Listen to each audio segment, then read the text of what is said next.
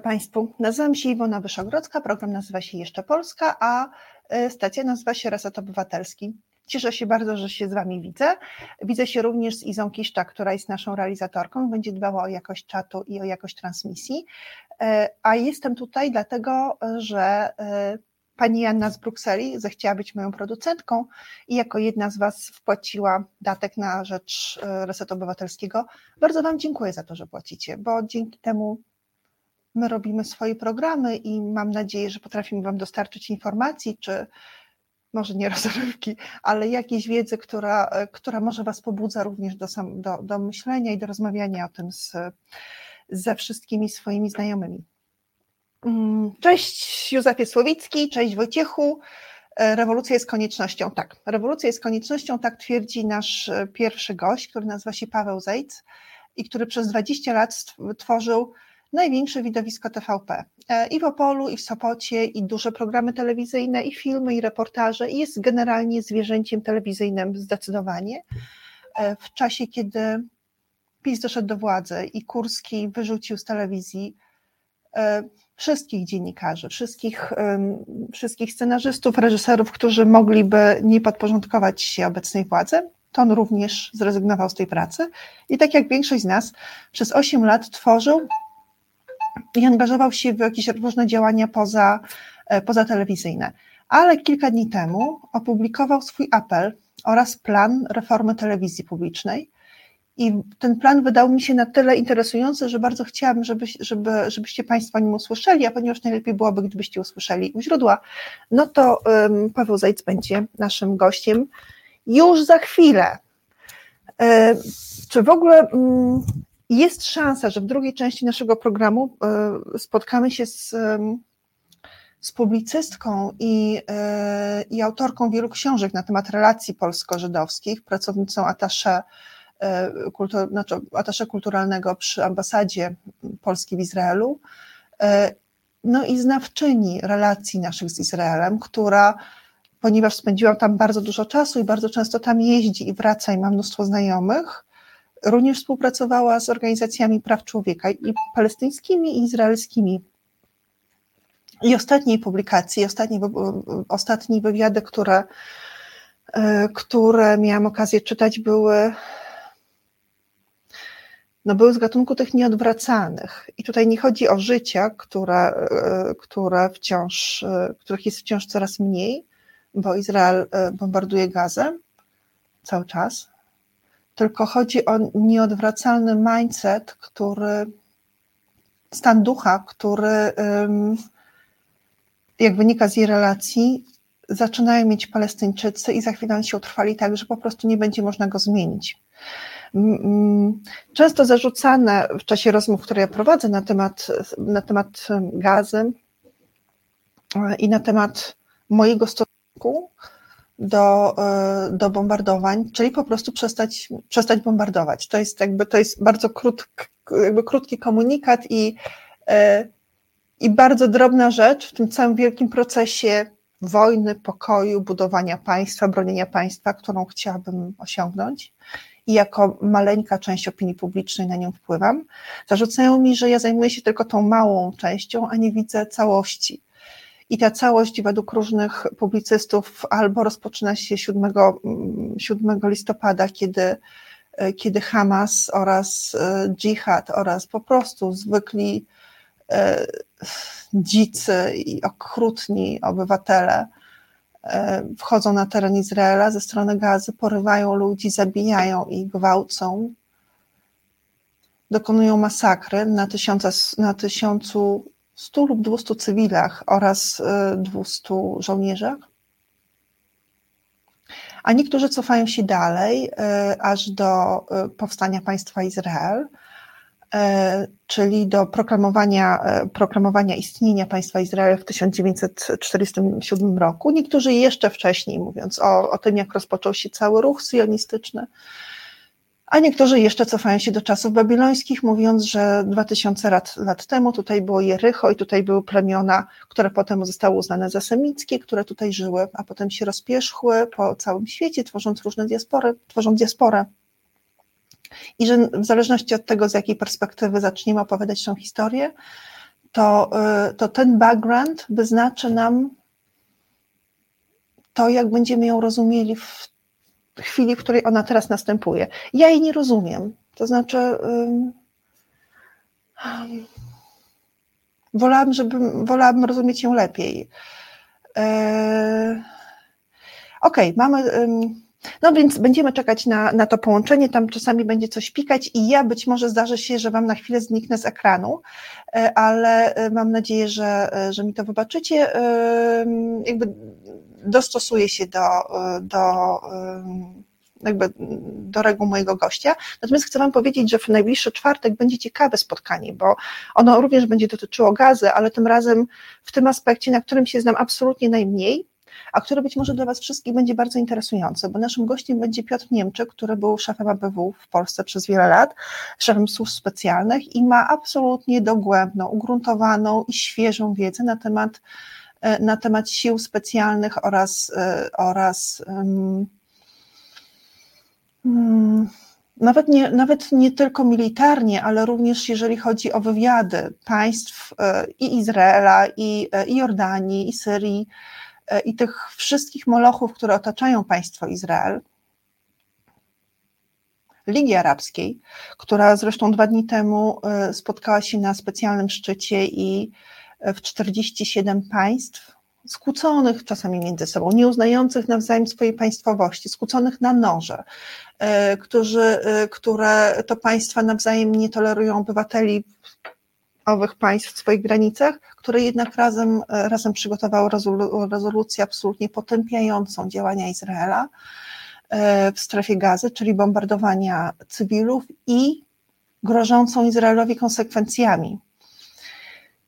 I to jest trochę przerażające, bo, e, bo jeżeli przyjmujemy perspektywę mówiącą o tym, że Hamas musiał wiedzieć, z jakim odwetem spotka się ze strony sił obronnych Izraela, przygotowując akcję mordu, na terenie Izraela i że odpowiedzialny jest, e, znaczy, że ponosi pełną odpowiedzialność za to, że, że wojska Izraela z tak ogromnym impetem wdarły się do strefy gazy i przeprowadziły jej ostrzał, w wyniku którego zginęło do tej pory już pewnie, znaczy ponad 11 tysięcy osób, w tym 5 tysięcy dzieci, to yy, rozumiem, że w takiej sytuacji Izrael również musiał wiedzieć, że, że stosując tą metodę może się narazić na działania ze strony państw Ligi Arabskiej. I to jest przerażające, bo to oznacza, to oznacza, że ten, ten rejon może stanąć w ogniu, a wtedy, a wtedy wszyscy będziemy bronić pokoju i będziemy apelować o zawieszenie broni wszędzie.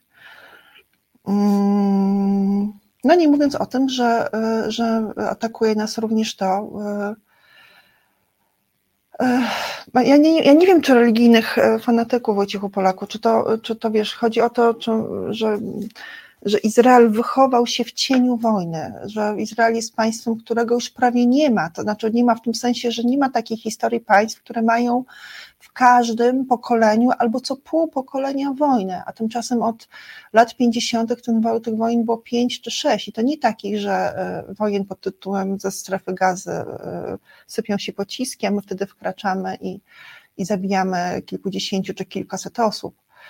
E, tylko takich wojen pełnoskalowych, pełnowymiarowych z, z Libią, z, z Egiptem, z Syrią, więc ja po prostu nie potrafię sobie tego wyobrazić, jak się żyje w takim kraju, w którym e, wojna jest codziennością, e, powinnością i, i takim trochę też obywatelskim e, i na, narodowym obowiązkiem. Stąd trzyletnia służba wojskowa dla bardzo chłopców i dwuletnia służba wojskowa dla dziewczyn. I, i taki jakby takie rozpoznanie społeczeństwa, w którym jeżeli nie, jakby nie byłeś, znaczy jeżeli nie odbyłeś tej służby, e, no to trochę jesteś mniej szanowany niż ci, którzy ją odbyli. No cóż, ja po prostu, e, ja po prostu tego nie rozumiem. Bardzo się staram, i mam nadzieję, że, e, że będę rozumiała lepiej, e, kiedy już nasi, nasi goście się tutaj pojawią. Czyli za dwa dni spotykamy się z Piotrem Niemczekiem, który będzie opowiadał o, o wywiadach i o tym, co, jakby, jak teraz wygląda ta walka wywiadów i czym się to może zakończyć. Natomiast dziś, przez pierwsze, pierwszą połowę programów, będziemy mówić o TVP. I teraz ja sobie będę czekała, aż połączy się z nami e, Paweł Zajc, który właśnie wystartował swój nowy, nowy spektakl. Wystartował, to znaczy wszedł na scenę, powiedział dzień dobry, to mój nowy spektakl Enjoy i zaraz wyjdzie na zaplecze oraz połączy się z nami i będzie opowiadał o swojej petycji e, do, do polityków i do opinii społecznej. Bo kiedy myślimy o TVP, pewnie, tak sobie mogę wyobrażać, to trochę myślimy, że raz my, raz oni, że... Mm, że no okej, okay, jakby przyszedł Kurski, wywalił wszystkich, e, wszystkich redaktorów anten, e, wywalił cały skład e, wiadomości,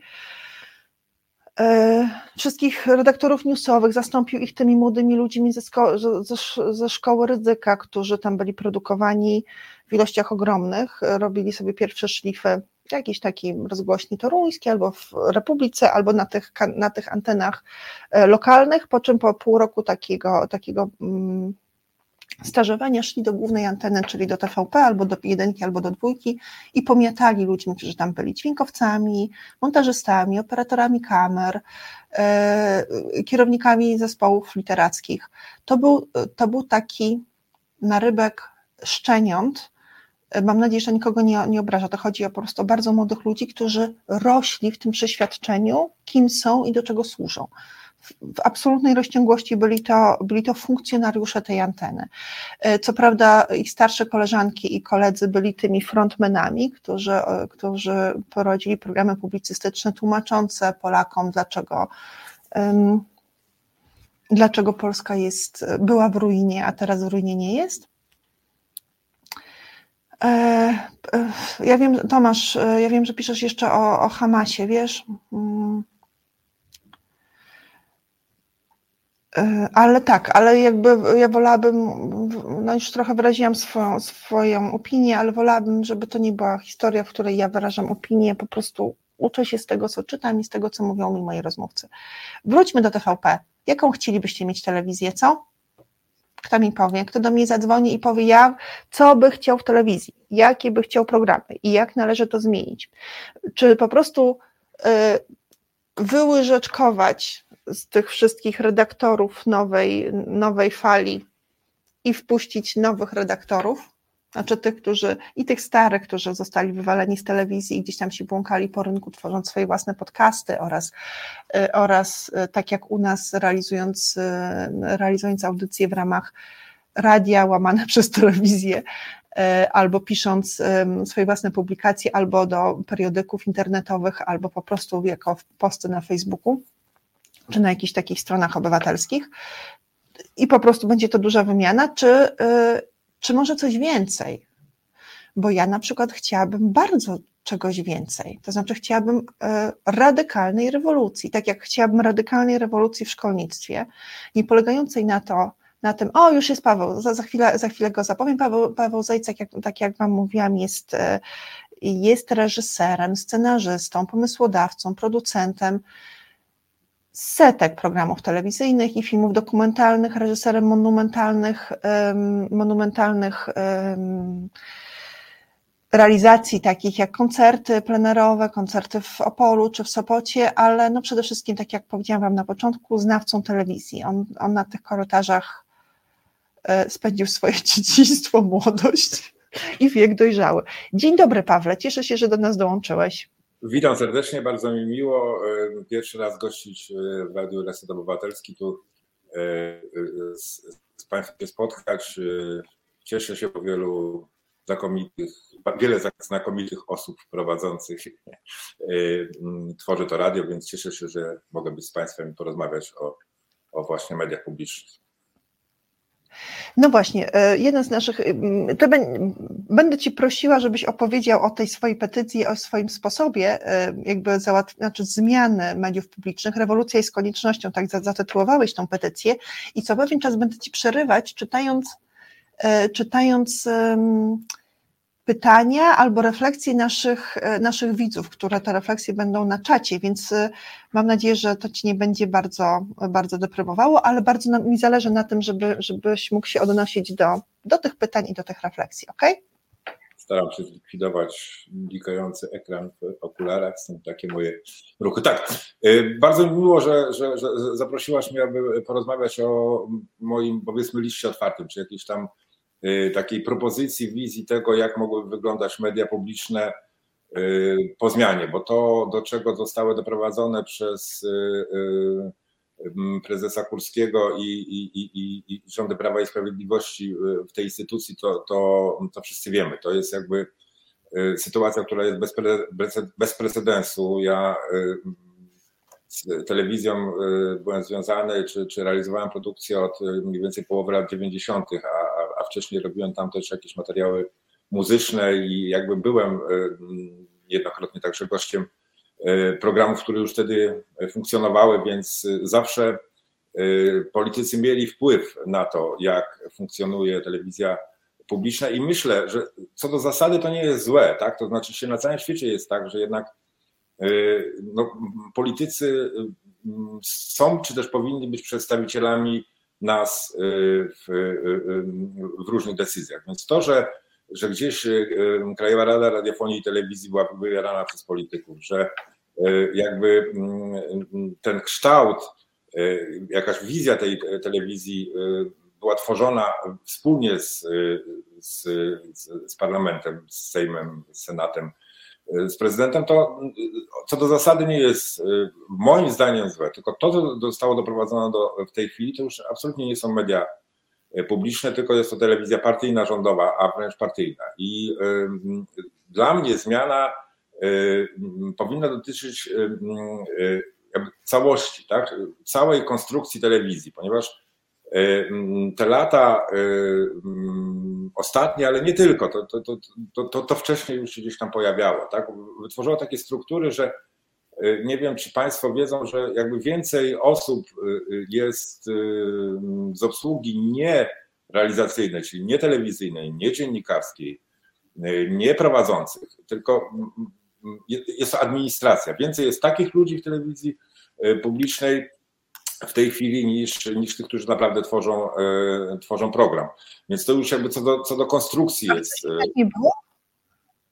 Ja myślę, że zawsze tak było, tak? To znaczy, że to jest jakby jeden z postulatów, który w tym moim tekście nie wybrzmiał, ale to też w dyskusji, którą ten tekst miał spowodować, on jakby dla mnie miał za zadanie jakby pobudzić taką dyskusję o tym, jak te media miałyby wyglądać. Tak? To znaczy się, mamy ogromną y, szansę, gdy po takiej dewastacji mediów publicznych, jaka po prostu została dokonana przez PiS, zbudować ją, y, wsłuchując się także w głos y, twórców, tych, którzy tworzą tę telewizję, którzy, którzy znają ją, którzy po prostu y, wiedzą i mają też pomysł na to, jak powinna wyglądać telewizja publiczna, która ma jakąś misję, która po prostu jest nie maszynką propagandową, ale naprawdę telewizją obywatelską, telewizją, która, y, która y, jakby kształtuje, buduje relacje społeczne, relacje jakieś wzajemnego zrozumienia, tak, wzajemnej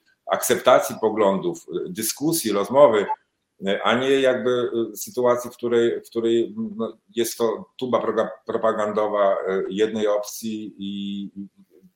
Ale to jasne. To teraz, znaczy, bo to, to jest też jasne dla naszych, dla naszych widzów, bo tutaj co, co jakiś czas pojawiają się wątki dotyczące telewizji publicznej i o tym, jak ona skrzywia jakby obraz społeczeństwa. Zresztą sporo osób y, oglądających Reset mówi, że w ogóle nie ogląda telewizji od jakiegoś czasu. To błąd, prawda? Bo to jest trochę tak, że my meandrując po, po znaczy, jeżeli się nie zgadzasz, to mów. Mandrując po czeluściach internetu, trafiamy czasami na, na posty albo znaczy na, na listy, albo na, e, na podcasty, które wiesz, opowiadają o alternatywnej wersji świata, takiej antyszczepionkowej na przykład, albo prorosyjskiej.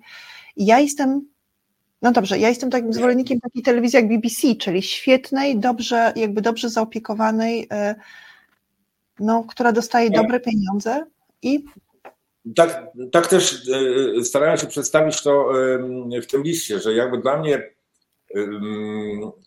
wyjdźmy od tego, że telewizja nie powinna się ścigać z telewizjami komercyjnymi, dla mnie po prostu. Ja uważam, że telewizja publiczna powinna być skupiona na misji. W związku z tym to patrzenie nieustanne na słupki i na to, jaką mamy oglądalność jest, jest złym tropem, e, bo telewizja, e, szczególnie w tej mm, kontekście e, takiej publicystyki, kultury, no nie, nie, nie, nie musi być jakaś, ścigać się oglądalność. To po pierwsze, poza tym musi być różnorodna. Poza tym właśnie musi spełniać role edukacyjne, role budowania jakiegoś dialogu, poznawania świata, tak?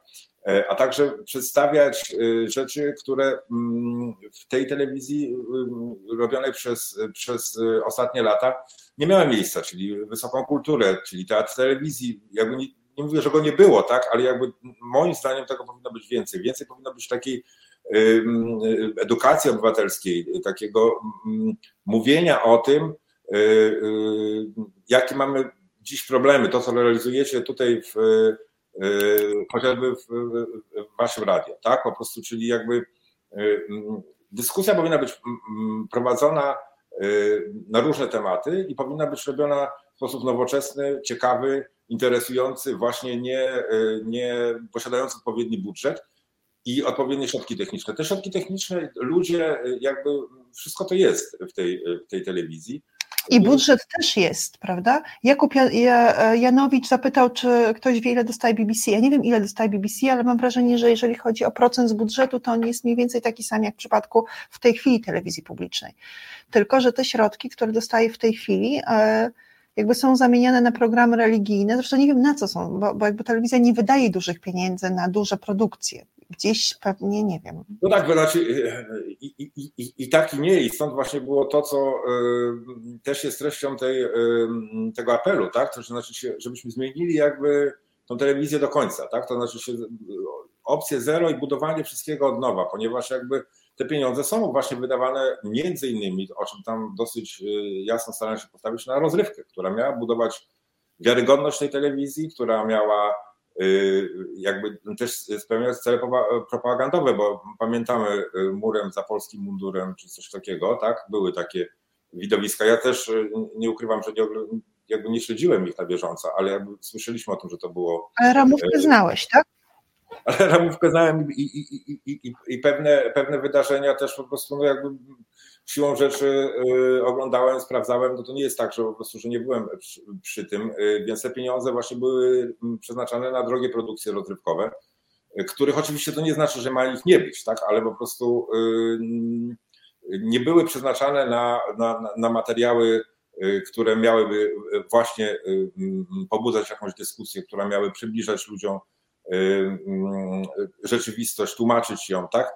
Y, dawać możliwość jakby spokojnego dialogu różnych opcji na, na, na tematy ważne społeczne. Tak kiedyś było i, i, i myślę, że to wcześniej regulacje prawne takie jak właśnie kształt ustawy o Krajowej Radzie Radiofonii i Telewizji, ta kadencyjność wymuszała, czy też jakby naturalnym było to, że po prostu, że gdzieś byli, były osoby, które tworzyły pro, programy o, poglądach lewicowych, były takie, które y, tworzyły programy o poglądach prawicowych, to mm, tak było. Był, był ten głos y, różnych opcji i myślę, że to jest też ważne, żeby do tego przywrócić, zachowując nowoczesną formę i szukając też takich y, rozwiązań, które mm, będą przybliżać z powrotem widza do telewizji linearnej, bo teraz nie, nie, tylko wśród młodych ludzi, ale także wśród naszego pokolenia, wśród y, y, mm, coraz większej grupy ludzi, jakby telewizja linearna, taka jaką, jaką znamy, jest już przeżytkiem. Używamy właśnie y, internetu, używamy streamingu, używamy. Co znaczy telewizja linearna? Czy telewizja, która nadaje jakby swój program między godziną 8 a godziną 24, składający się z pozycji ramówkowych, które trzeba włączyć o godzinie powiedzmy 17, żeby coś zobaczyć o 20, tak? Na całym świecie jest to problem telewizji takich linearnych, że po prostu ludzie od tego odchodzą, tak? Szukają rzeczy, które mogą sobie obejrzeć w tym momencie, które, który, który chcą, ponieważ mają do tego możliwości, tak? Mają serwisy i tak dalej. I kończąc myśl, szukałbym takich rozwiązań, które po prostu pokazywałyby wyjątkowość kontentu, który będzie nadawany tam na żywo, po prostu na antenach telewizji publicznej, właśnie po to, żeby przyciągnąć z powrotem ludzi do telewizji linearnej. Takie dyskusje się toczą, co jest tym, co może przyciągać widzę. Oczywiście wszystko to, co się dzieje na żywo, czego nie można po prostu jakby obejrzeć sobie trochę później bez, bez straty, więc no jest grupa osób, moim zdaniem doświadczonych producentów, które takie, takie rozwiązania mogłyby zaproponować. A nie myśli, że to jest trochę zawracanie Wisły kijem, że po prostu nam się styl życia zmienił? Że, e, że tak jak kiedyś telewizja była obecna w naszym życiu w taki sposób, że o godzinie 19, wiesz, wszystkie mamy wołały wszystkie dzieci z podwórka na wieczorynkę i wszystkie dzieci oglądały tą wieczorynkę, a potem film po dzienniku, a potem rano następnego dnia w szkole omawiały ten film po dzienniku i że to było takie, to były takie elementy, które nam kształtowały pokolenia i jakby kształtowały tematy rozmów, bo one były wspólne, bo wszyscy oglądaliśmy te filmy po dzienniku.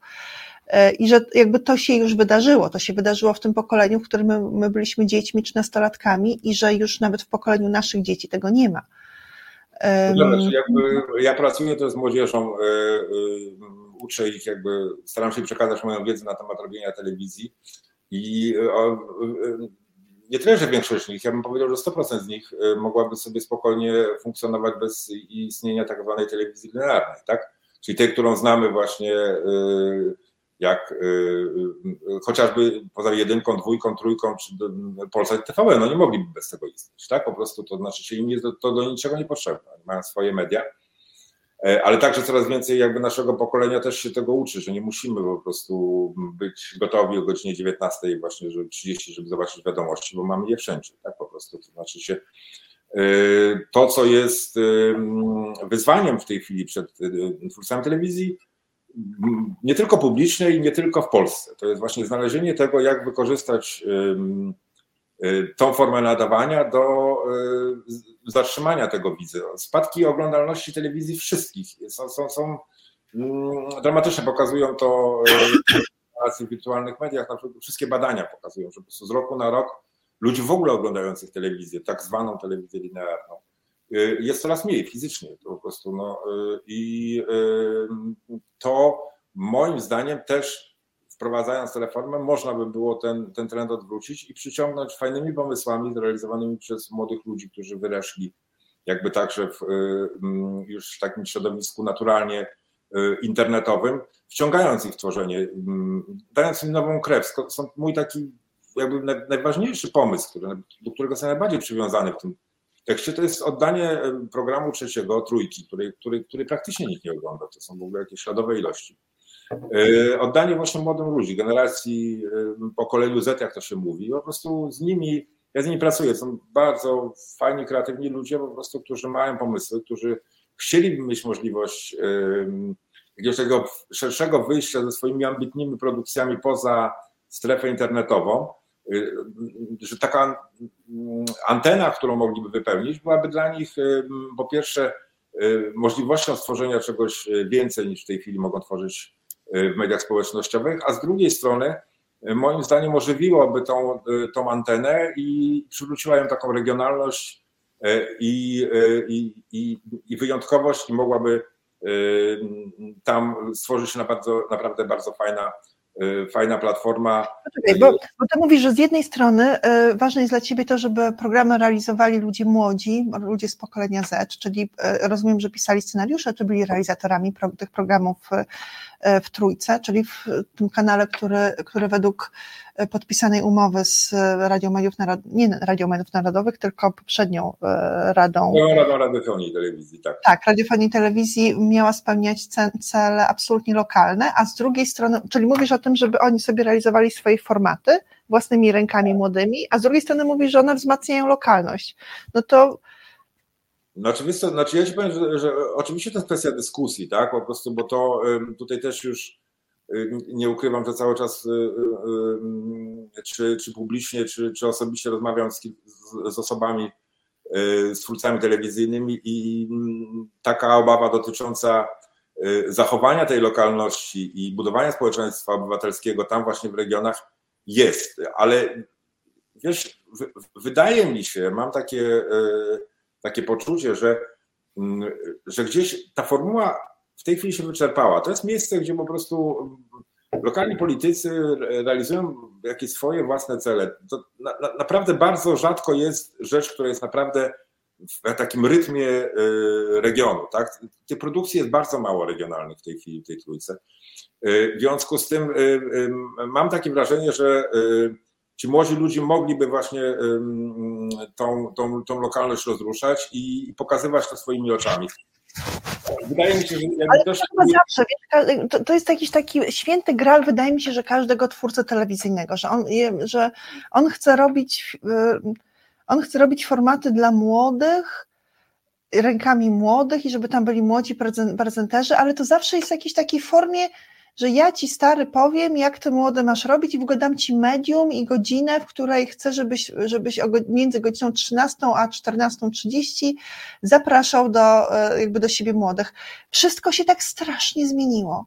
Zmienił się internet, jakby zasięgi, wiesz, wielomilionowe, tak jak kiedyś, nie wiem, rancho, przy którym współpracowałam, miało 8,5 miliona e, widzów, były odcinki, które miały tyle widzów, tak teraz te 8,5 miliona odtworzeń jest właśnie na, na, nawet nie na Facebooku, tylko na Instagramie albo na, na TikToku. I, e, I te treści są przekazywane za pomocą tych zupełnie innych mediów. E, Y, przepraszam, chcę się odnieść do tego, co, co mówi jeden z naszych gości, znaczy jeden z oglądających, y, pytający o BBC, o tym, jak to się dzieje, że BBC nie ma abonamentu, a mimo wszystko się utrzymuje.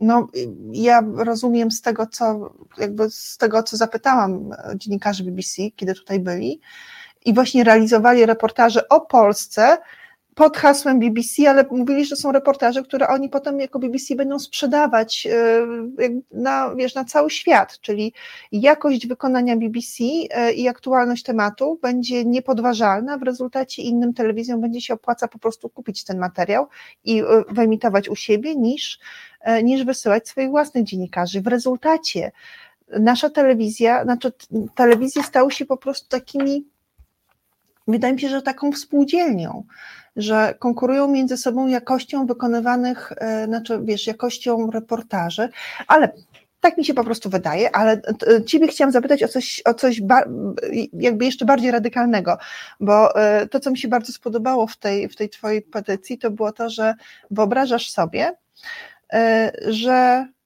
przez kilka tygodni na naszej, w naszym telewizorze będzie plansza pod tytułem TVP w likwidacji i że przez ten czas będziemy reformować bardzo głęboko wszystkie struktury telewizyjne, to znaczy wszystkie programy, każdą ramówkę i, e, i tak jak powiedziałeś, przemyślimy na nowo to, do kogo to kierujemy i co chcemy uzyskać. I um, ja wiem, że powiedziałaś o tym dosyć skrótowo, tak wiesz, przeszedłeś przez tematy na początku naszej rozmowy, ale jeżeli chciałbyś, znaczy jeżeli mógłbyś do tego wrócić i jeszcze raz powiedzieć, jak chciałbyś, bo ja wiesz, ja jestem do duszy propagandystką, ja bardzo chętnie bym tworzyła sobie nowego, nowego człowieka 2.0, e, zlewaczonego, proekologicznego, zainteresowanego innymi kulturami, otwartego, wiesz, pozbawionego uprzedzeń, e, patriotycznego, rozumiejącego E, filozofię feminizmu i dostrzegającego nierówności oraz potrafiącego nazwać przemoc oraz zachować się wobec owej przemocy, odpowiedzialnego wobec, o Jezu, dobra, ja, ja mam całą, całą listę. Powiedz mi, jakiego ty człowieka chciałbyś wychować i za pomocą jakich programów czy jakich pasm? Po pierwsze tak, znaczy jakby pomysł y, dotyczący planszy y, TVP Info y, w likwidacji, bo to wydaje mi się, że to jest jakby taki symbol, który, którego nie da się po prostu zamienić w biegu, tak? To znaczy, to, to po prostu jest kwestia scenografii wszystkiego, dźwięków, to, to wszystko i tutaj akurat osobą, która zinspirowała mnie do takiego myślenia jest dyrektor Sławek Zieliński, który, który kiedyś y, y, jakby współtworzył y, TVP i, i, i, w tej chwili jakby uczy studentów i, i, to był jego, jego idea, z którą ja się absolutnie zgadzam. Znaczy tak samo, znaczy to jest, dotyczy TVP Info. Inne programy myślę, że, że to jest też tak, że po prostu, że pozostałe anteny być może nie powinno, nie, nie, tak radykalnie bym nie szedł. Tamten, chodziło o TVP Info, które jest jakby no, no, no, musi być nawet symboliczny moim zdaniem taka, mm, taka zmiana tutaj, ale jakby mm, zgadzam się z tym, że to była taka właśnie symboliczne pokazanie tego, jak, jak chciałbym podchodzić do, do, do budowania tej, tej telewizji. Wydaje mi się, że jakby sytuacja powinna wyglądać w ten sposób, że zaczynamy od jakby likwidacji tego, co jest w tej chwili i jakby tworzymy nową instytucję, która będzie spełniała rolę mediów publicznych. To nie zakłóci ramówki, ponieważ jakby produkcje, które są wcześniej nagrywane, one istnieją, można je wyemitować, w międzyczasie można stworzyć nowe.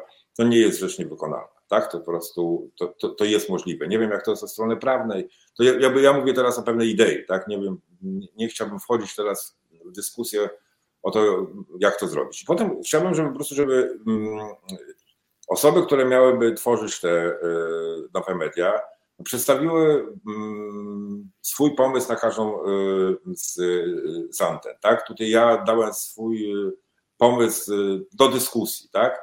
I, i chciałbym, żeby ta już dziś, żeby można było w środowisku przynajmniej twórców właśnie wymieniać się tymi opiniami, jak by to miało wyglądać. Dla mnie po prostu w, publicznej jedynce powinna być y, dobra, rzetelna informacja, powinna być publicystyka, która po prostu, która przybliża ludziom y, różne tematy, powinny być materia- filmy dokumentalne, które po prostu są klubom TVP i Polska Szkoła Dokumentu jest na całym świecie. Powinny być relacje z, y, z wybitnych wydarzeń artystycznych, teatrów, koncertów, nie tylko koncertów rozrywkowych Telewizja y, w jedynce powinna być misyjna. No, żeby to stworzyć w tej chwili, tak naprawdę trzeba znaleźć pomysły, znaleźć ludzi, znaczy znaleźć. Ci ludzie są, tak, tylko po prostu trzeba dać szansę na to, żeby, żeby mogli przedstawić swoje propozycje, żeby mogli je zrealizować. To samo dotyczy dwójki, która moim zdaniem powinna zostać rozrywkowa, czyli powinna dawać ludziom rozrywkę, ale też na innym poziomie, też po prostu z otwartością na różne rodzaje muzyki, na różne formy rozrywki. Tu też y, mm, wydaje mi się, że, że, że, powinna przyjść y, y, świeża krew. Powinniśmy poszukać swoich własnych formatów, swoich własnych rozwiązań. I w tym wszystkim także szukać jakby mm, propozycji wyjścia do tego, co ty mówisz, że po prostu, że w tej chwili, co wcześniej powiedziałaś, że w tej chwili jakby wszystko dzieje się w, w internecie, że zasięgi 8-milionowe po prostu wydarzeń, które się dzieją po prostu w mediach społecznościowych są no jakby zdecydowanie większe niż w tej chwili jakiejkolwiek telewizji, tak? Bo jeżeli po prostu mówimy, że 300 tysięcy widzów to jest po prostu sukces, no to właśnie to, no to wiemy, mamy tą skalę, tak? Po prostu, y, że y, to, to powinno być miejsce na, na zupełnie nowe rozwiązania. I przede wszystkim także nowe rozwiązania, jeśli chodzi o samą strukturę, tak? To znaczy, czy dziś wszystko jest scentralizowane, wszystko jest w decyzjach zarządu, osób, które są z nimi związane, po prostu wszystkie anteny, powinniśmy przywrócić dyrektorów anten, przywrócić po prostu osoby, które są odpowiedzialne, kolegia redakcyjne, redakcje, ludzie, którzy pracują nad, to, nad pomysłem, nad, nad tym, jak, jakie programy prezentujemy, o czym mówimy, a jaki miał być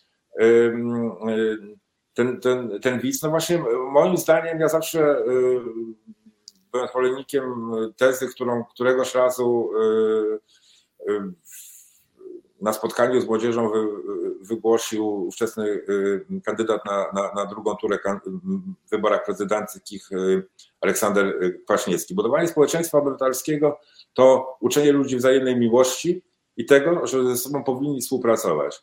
I wydaje mi się, że takiego, takiego widza chciałbym, żeby, żeby ta telewizja miała w przyszłości, którzy który nie kłóci się, który po prostu, który ma swoje racje, ale potrafi rozmawiać, potrafi znajdować y, y, kompromisy, które, y, gdzie różnica zdań jest potrzebna po to, żeby wypracować najlepsze rozwiązanie. I oczywiście sam mam swoje własne poglądy. No, nie kryję, że są one lewicowe zawsze, zawsze moje serce było po tej stronie i ja widzę też człowieka, który jest bardzo podobny do tego, którego ty opisałaś. E, co nie znaczy, że nie, e, nie chciałbym dać głosu też tym, którzy myślą inaczej, ponieważ właśnie to, czego mi najbardziej po prostu brakuje w ostatnich latach, co, nad czym bardzo ubolewam, to to, że że przestaliśmy ze sobą w ogóle rozmawiać, że, że, że różnimy się no, w, każdej sprawie i że po prostu... No, w telewizji publicznej nie było osób, wydaje mi się, o naszej wrażliwości. To znaczy, o, o, nie chodzi o to, że, że głosowali dla kogoś innego, ale yy, wiesz, ja jestem na przykład ja jestem wielkim zwolennikiem tego, żeby wprowadzać pewne idee za pomocą seriali. Jestem zwolenniczką takiego E, placementu, ale nie, nie placementu e, jakby przedmiotów, tylko placementu idei. I jakby widziałam, jak to działało, kiedy, kiedy przychodziło do, znaczy, kiedy sama to realizowałam w serialach, ale też widzę, jak, jak bardzo to może zmienić społeczeństwo. Pamiętam, o, pamiętam dokument turecki mówiący o tym, jak emancypowały się Turczynki jakby poprzez fakt, że oglądały bardzo dużo seriali kobiecych tureckich, w których emancypowały się bohaterki i że to się przekładało bardzo szybko, jeden do jednego, wiesz, wzrost akceptacji dla, dla rozwodów, albo dla pracy zarobkowej kobiet, albo żądanie szacunku właśnie z racji tego, że po prostu jestem, a nie dlatego, że jestem seniorką rodu, etc. E, no tak, to jakby no, ja... Jeżeli pozwolisz przerwę, bo... Wojtek Polak napisał nam, że, że on trochę nie wierzy, w, nie wierzy ludziom, którzy będą, których się typuje do zreformowania TVP, wydają mi się jakby z innej epoki, mi też się wydają z innej epoki. To jest no tak jakby po prostu. E, ja, ja nie wierzę, że ludzie, którzy mają, nie wiem, 60-70 lat, ja już nie wierzę nawet, że takie osoby jak my, wiesz, w naszym wieku, 50-latkowie i 50-latki, e, mogą wiedzieć, jak wpłynąć, znaczy jak, jak budować to zaufanie do, do telewizji, do przekazu. Też nie chcę jakby nie chcę przekraczać tej granicy, o której ludzie mówią, że a to młodzi zawsze wiedzą lepiej, bo ja sobie zdaję sprawę, że to nie tylko młodzi oglądają telewizję, wręcz przeciwnie, pewnie 95% ludzi oglądających telewizję właśnie jest w naszym wieku albo starszych. Ci młodzi, ci młodzi właśnie oglądają, wiesz, oglądają rzeczy w internecie, ale tak czy inaczej, nie wiem, więc po pierwsze, y, y, nie chciałbym wypowiadać się na, na temat konkretnych nazwisk, bo to, to jest. On będzie współpracował z nim. Znaczy, po prostu do, do, do, i, i, i, i to, co zrobił pan Daszczyński i pan Dworak, i uważam, że po prostu jakby nie, nie dziś mowa o konkretnych nazwiskach, ale jeżeli chodzi o kwestię pokoleniową, no pewnie tak, to znaczy się, wiesz, znaczy ja u mnie uważam, że gdzieś chyba nastąpiła poza tą zmianą fundamentalną, która nastąpiła, jeśli chodzi o podział sceny politycznej 15 y, października, to patrząc po y, składach y, sejmowych, tak, po posłach, też nastąpiła pewna rewolucja pokoleniowa. To znaczy w końcu mam takie wrażenie, że 50-latkowie, 40-50-latkowie mają możliwość wpływania na rzeczywistość Doświadczenie y, pana Daszczyńskiego, czy Dworaka, czy innych osób y, zarządzających telewizją o strony takiego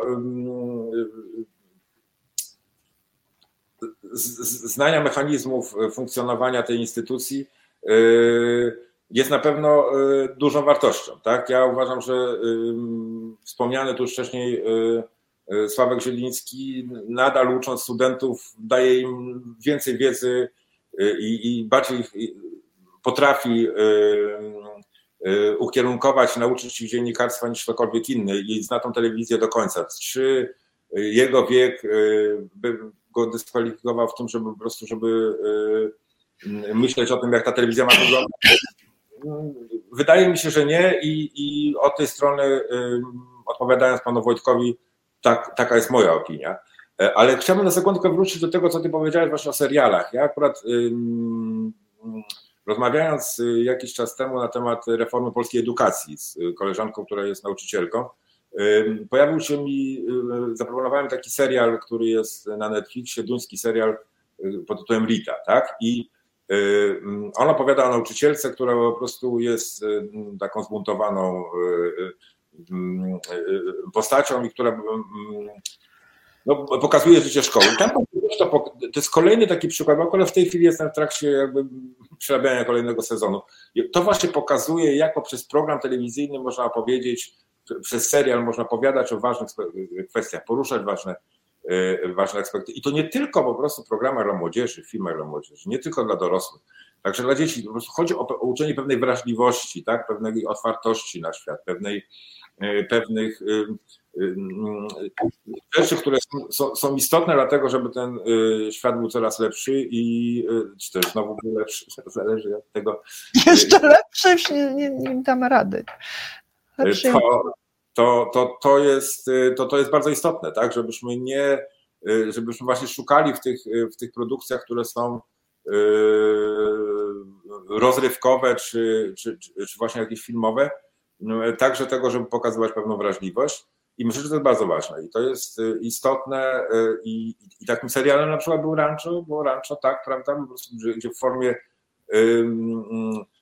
bardzo przystępnej dla widza też pewne mechanizmy w przerysowany sposób, ale były pokazywane i było, by, były właśnie przybliżane po prostu widzom TVP. Więc dla mnie też takie, takie myślenie jest bliskie i też wydaje mi się, że dlatego po prostu te, te zmiany powinny dotyczyć jakby wszystkiego tego, co jest prezentowane w tej chwili w telewizji TVP. No wiesz, na, najpierw trzeba mieć takich genialnych scenarzystów jak Jerzy Niemczyk i, e, i Andrzej Grębowicz, którzy napiszą tak wspaniałą historię, jaką było Rancho, a potem, jak już ludzie są, jakby są z Rancho wierzą, wierzą tym postaciom, można opowiadać właśnie w ramach tej tego, tej wioski o nowym człowieku. Można omawiać sprawy niechcianych ciąż albo ciąż y, poza, jakby poza związkiem sakramentalnym, albo migracji, albo y, czarnej ekspedientki. Oczywiście całej, całego tego zawirowania, jak się, y, jak się trzyma władzę w takich małych miejscowościach, jak się tą władzą żongluje, jak się, jak się łamie taki imposybilizm, w którym wyrośliśmy. Łamie się, jakby trudno oczekiwać, że ktoś go złamie w sobie, skoro go nie widzi, on po prostu jest częścią jego kręgosłupa, więc weźmie się osobę z zewnątrz, która przychodzi i mówi, ale w ogóle ja nie wiem, że się nie da, to się i to zrobię. Ja naprawdę czułam, że że Rancho lepi z nas lepszego człowieka. E, i e, też zobaczyłam na przykład e, cały sezon, który był poświęcony temu, żeby propagować dopłaty unijne dla rolników i jak się o nie starać, po co one są potrzebne. I tam jakby ta rozmowa z organizacją czy z spółką Skarbu Państwa, która odpowiadała właśnie za wdrożenie dopłat, e, była bardzo trudna, ale, e, ale z mojego punktu widzenia Rancho jakby bardzo mocno przyspieszyło tą, tą umiejętność. Stoimy teraz, tak sobie myślę, my, znaczy nie tylko skieruję to do Ciebie, Paweł, ale również do, do naszych widzów, stoimy przed nowymi wyzwaniami i tą, tym wyzwaniem są na przykład migracje do których się musimy przygotować i które musimy zrozumieć i uwaga, zaakceptować.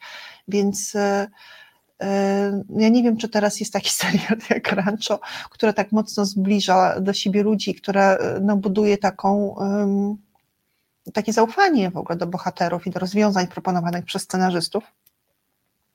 No tak. Ale bardzo bym chciała, tak, znaczy bardzo bym chciała, żeby był taki pion w telewizji, który, który dba właśnie który dba o to, żeby te wątki e, i ta, ta postawa właśnie kształtowała się poprzez, poprzez wszystko, poprzez zapowiedzi programów śniadaniowych, poprzez popołudniowe, wiesz, rozmowy publicystów, poprzez, e, nie wiem, programy historyczne, etc. No chciałabym jakby... Jasne, znaczy, dokładnie, dokładnie y, to przyświecało y, moi pomysłowi na to, żeby y, wy, wydzielić tą jedynkę taką właśnie bardziej misyjną i rozrywkową y, dwójkę, bo pierwsze one wtedy są jakby sprofilowane y, na konkretnego widza i konkretnego odbiorcę. Z drugiej strony mamy, zyskujemy przestrzeń na to, żeby właśnie tego typu y, dyskusje, tego typu działania realizować i na każdym poziomie, tak? To znaczy ja myślę, że tutaj mm, oddać trzeba, że osoby, które, które poświęciły swój talent współpracy z y, y, telewizją Jacka Kurskiego, te cele, które były przed nimi stawiane, też realizowali, tak? To znaczy się to tu mm, mo, można y, kilka przykładów seriali przytoczyć. Nie chcę mi się w tej chwili specjalnie tego drążyć, tak? To znaczy się uważam, że mm, nie ma możliwości innej niż po prostu y, stworzenie mm, czegoś od nowa z, z, ludźmi, którzy po prostu myślą otwarcie i są po prostu z różnych opcji, także opcji, które po prostu myślą bardziej po prawej stronie niż ja czy, czy ty, żeby oni mieli po prostu swój kanał do komunikacji, do współpracy, do rozmowy y, z mm, ludźmi. Ojciec Mateusz. Y, mm, o właśnie. To też jest y, jakby taki przykład tego, że można było to robić. Mm, to oczywiście to też nie jest nasz polski produkt, to wiem, że to jest serial, tak? A, no tak, że o tutaj właśnie. Akt apostazji. Ale w ogóle, ej, ja nie życzę sobie, żeby Mateusz składał akt apostazji, a potem sobie pedałował po Sandomierzu po prostu jako taki freak, mieszkający, skłotujący jakąś, wiesz, jakąś drewnianą, drewniany domek. Wiesz, wiesz, ale akurat tutaj też kolejny z naszych widzów porusza kwestię programów religijnych. Takiego lewaka jak ja, szukać, żartuję oczywiście, ale uważam, że, że też nie możemy się całkowicie zamykać na to, żeby, żeby nie pokazywać rzeczy, które są związane z religią. Ja nie mówię, że z jedną religią, tak? I że, że ma być to tylko religia katolicka, ale po prostu w media publiczne, w takiej Danii, Szwecji, w której ja się wychowałem, Y, też zawsze były otwarte na, y, y, na te religie, które po prostu gdzieś funkcjonują. Ja ogólnie nie jestem zwolennikiem religii jako takiej, jako instytucji, co nie znaczy, że mamy, że mamy w tej chwili jakby być osobą, która po prostu, czy też osobami, czy też ludźmi, którzy zamykamy pole do dyskusji i do. Tak, do ale jest taka różnica, Paweł, wiesz, jak między religią, wydaje mi się, a religioznawstwem. To jest jasne, że wszyscy jesteśmy za religioznawstwem, ale niekoniecznie za, za religią. Ja zresztą nie wiem, czy to jest taki bardzo, jaki bardzo, ważny, bardzo ważny powód. Słuchaj, ja, ja raz jeszcze cofnę się do tego, do tego Twojego listu otwartego. I powiedziała Państwu, że w nim właśnie było zawarte e, to, o czym Paweł też mówił na początku, czyli dużo, dużą część poświęcił kulturze i, e, i relacjom z wydarzeń kulturalnych e, oraz sam na przykład zaproponowałeś, żeby dwa razy w tygodniu był teatr telewizji.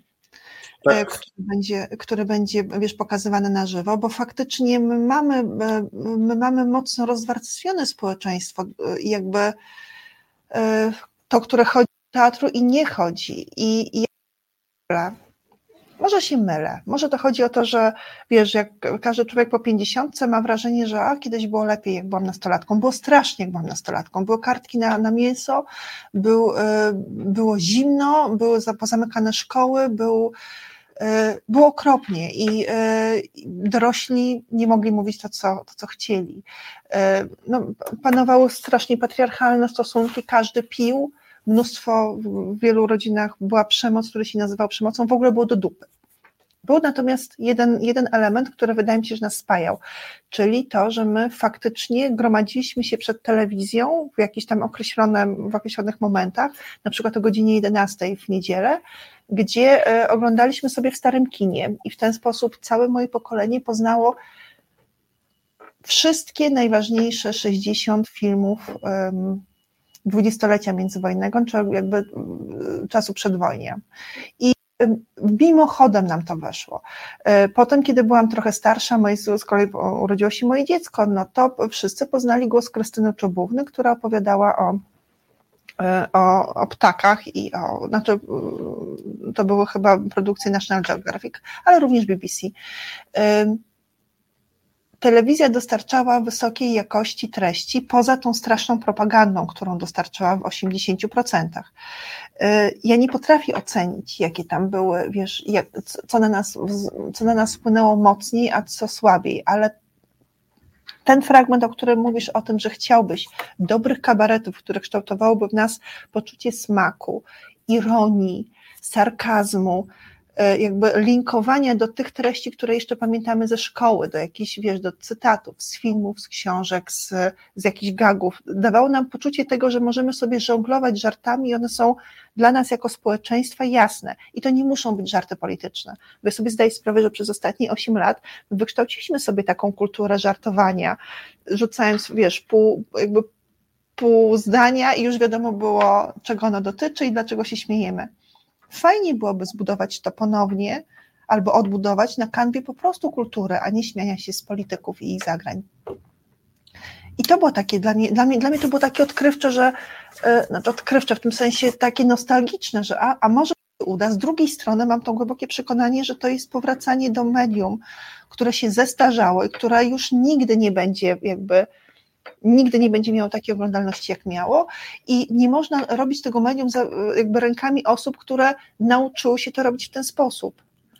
Mm -hmm. Czyli no, wiesz, warsztat, język, warsztat dziennikarski oczywiście mogłem kształtować doświadczenie dziennikarza, ale układanie ramówek, czy rzecz, o której, o której powinniśmy powiedzieć na początku, to jest to, e, nie wiem, czy to zostało podkreślone, że Paweł uważa, że telewizja publiczna nie powinna się utrzymywać z reklam i nie powinna się, tak już to podkreślił, nie powinna ścigać się na słupki bo, oglądalności, bo to jest rzecz, która ciągnie telewizję w dół. E, I powoduje to, że dajemy coraz gorszy kontent, który się coraz łatwiej łyka, i w rezultacie cieszymy się ze słupków, bo ktoś nas tych słupków rozlicza. Żeby nikt nie rozliczał telewizji ze słupków. No tak, wiesz co, wydaje mi się, że to jest tak, ty mówisz o, o mówiliśmy o teatrze telewizji, to, to jest po pierwsze, ale wydarzeń artystycznych różnorodnych, nie tylko sztuki tradycyjne jak teatr, muzyka, ale przedsięwzięć, które, które łączą nowe media, które, które, które są nowoczesnymi wydarzeniami, po prostu multimedialnymi czasami. Jest, jest, jest wiele. Włączenie się telewizji w pokazywanie też Y, właśnie sztuki, właśnie tych wydarzeń, tak, bądź też współtworzenie ich od początku, tak, to znaczy współtworzenie wydarzeń, które będą pokazywały wielu, wielu ludzi, wielu, wielu artystów, którzy tworzy. Ja jakby poza y, y, uczeniem osób prowadzę też takie, taką małą galerię na, na, na warszawskiej Pradze i, i, tam jest wielu artystów, którzy tworzą bardzo fajne rzeczy, na które przychodzą ludzie. Po prostu to nie jest, przychodzą młodzi ludzie w różnym wieku, I, i, I, takich e, miejsc na mapie e, kulturalnej w całej Polsce jest bardzo, bardzo wiele po prostu. I pokazywanie tego, tworzenie takich też kulturalnych przedsięwzięć powinno być naprawdę celem tej jedynki. Ja tutaj jeden z naszych widzów mówi, że, że, że ona może być wieloprofilowana. Nie, ona właśnie moim zdaniem powinna być właśnie sprofilowana na pokazywanie sztuki, kultury, właśnie tego, co ty, o czym też wspominałaś, jakiegoś takiego dialogu E, i, e, i, i prezentowania różnych e, opcji. Chciałbym tylko jakby uspokoić sam siebie trochę, ale przy okazji też naszych widzów i ciebie, że przygotowując się do, do, do, do, do jakiegoś pomysłu na ten program trzeci, tak, i tych młodych ludzi, kolega, który, który zajmuje się zespołami muzycznymi młodymi, powiedział mi, stary, w każdy piątek na Spotify'u ukazuje się tysiąc nowych polskich piosenek zrobionych przez młodych polskich y, muzyków i twórców. I tak jest w każdej dziedzinie. Ludzie, ludzie chcą tworzyć, ludzie chcą się pokazywać, tworzą bardzo fajne rzeczy, czasami lokalnie, czasami właśnie w jakichś instytucjach bardzo nowoczesnej niejednokrotnie kultury, gdzie, gdzie, gdzie, gdzie spadają, pracują wspaniali ludzie, Trzeba dla tych wszystkich ludzi znaleźć miejsce i dla mnie telewizja publiczna powinna być takim miejscem. A nie masz, bo, to, bo teraz przyszło mi do głowy takie, takie pytanie, nie masz wrażenia, że młodzi sobie poradzą, że młodzi e, są zrośnięci z komórką, e, ze Spotify'em, e, że budują sobie popularność wśród innych młodych, bo to jest ich grupa docelowa, za pomocą tych mediów. A może wycofać się w ogóle z tego rynku i uznać, telewizja publiczna jest dla ramoli, ale ramoli jest 73% w tym kraju i dla nich będziemy robić telewizję. I nie będziemy, nie będziemy tego rozmywać, wiesz, yy, mówiąc o tym, a teraz będą młodzi, będziemy to robić w młodzieżowy sposób, tylko róbmy to po prostu tak, jak, tak jak robiło to BBC, nie wiem, ale, ale absolutnie nie, nie, nie chciałbym być źle, źle zrozumiany, ja ciągle o tej swojej trójce, ale jedynkę tak, tak, jakby, przepraszam, być może to było za za bardzo po prostu chodziło mi jako pewien argument tego, że po prostu, że tych rzeczy artystycznych pojawia się bardzo wiele na całej, we wszystkich generacjach wiekowych, tak, nie tylko wśród młodych, a nawet wśród, wśród naszych rówieśników jest tego bardzo dużo, bardzo dużo fajnych projektów i, i to w całej Polsce. I jedynka tak, znaczy, ja, znaczy nie do końca chciałbym, żeby to było tylko dla osób ramoli, jak ty mówisz. Znaczy ja uważam, że, że kolejne pokolenia wchodzą w ten wiek dojrzały 30, 40, 50 lat, powinny też mieć swoje miejsce i tu jest jakby szukanie, ale to nie szukamy tylko my w Polsce. To szukają na targach w Cannes, na MIP TV, wszyscy zastanawiają się, jak uratować to, żeby ludzie chcieli oglądać tą telewizję linearną, bo to jest jakby telewizja, znaczy 8 czy 10 lat temu w Cannes był taki panel, w którym telewizja już umarła dawno, jeszcze o tym do końca nie wie, tak? To znaczy się telewizja linearna taka, jak ją znamy, no, traci widzów. Jakby oni jakby jest ich coraz mniej, tak? Po prostu kolejne pokolenia nie oglądają telewizji. Dla mnie jakby dużym wyzwaniem byłoby to, żeby realizując ten pomysł, o którym mówię, przywrócić ludzi do tego, żeby identyfikowali się z e, telewizją publiczną i żeby wyjątkowość tych treści, która tam jest, i właśnie możliwość jakiegoś takiego szerszego e, dotarcia, czy innej, innej formy dotarcia niż, e, niż, niż media społecznościowe, żeby ją wykorzystać do tego, żeby takie wartościowe rzeczy pokazywać. I jeśli chodzi o rozrywkę, i jeśli chodzi właśnie o kulturę wysoką, i jeśli chodzi o publicystykę, i jeśli chodzi o, o dokument, mm, to moim zdaniem jest możliwe do zrobienia, ale, tak naprawdę jest to wyzwanie dla wszystkich twórców telewizyjnych, nie tylko u nas w Polsce. No tak. E, Robsonak e, pisze do nas, że czasem na komórce szuka dokumentów z BBC czy z Planet Plus. Ja rozumiem, Robsonak, powiedz nam, ile ty masz lat? Jeżeli jesteś, jesteś, wiem, że jesteś stałym słuchaczem, a profil naszego radia pokazuje, że średnia wieku wynosi tam sporo ponad 50, więc pewnie ty też tak masz.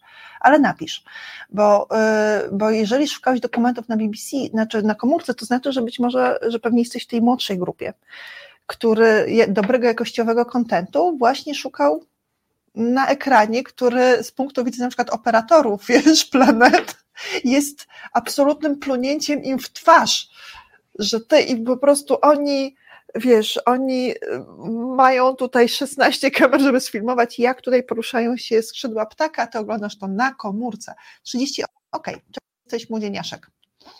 To, to myślimy, dzięki. To, to jakby ja raczej myślałam o tych ludziach, no właśnie powyżej 40, czyli wszystko, wszystko co zramulałe.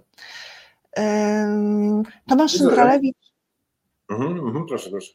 Tomasz Szyndralewicz mówi sztuka, kultura, rozrywka e, to bardzo dużo profili, tak. I ja sobie wyobrażam, w ogóle, bo, to, jest, to jest fajnie, że można sobie popuścić tak w ogóle lejców i wyobrazić sobie, że naprawdę zamykamy telewizję na, na jakiś czas i zastanawiamy się, do czego ona ma nam służyć, ko, ko, jakby, e, kogo ma wychowywać, bo ja bym chciała, żeby telewizja wychowywała i opowiadała o świecie rzeczy, których my nie wiemy. To jest rzecz, którą przynoszą do nas politycy, jak już na przykład albo politycy, albo tacy lepiej wykształceni migranci, którzy wyjechali za granicę, a potem wrócili.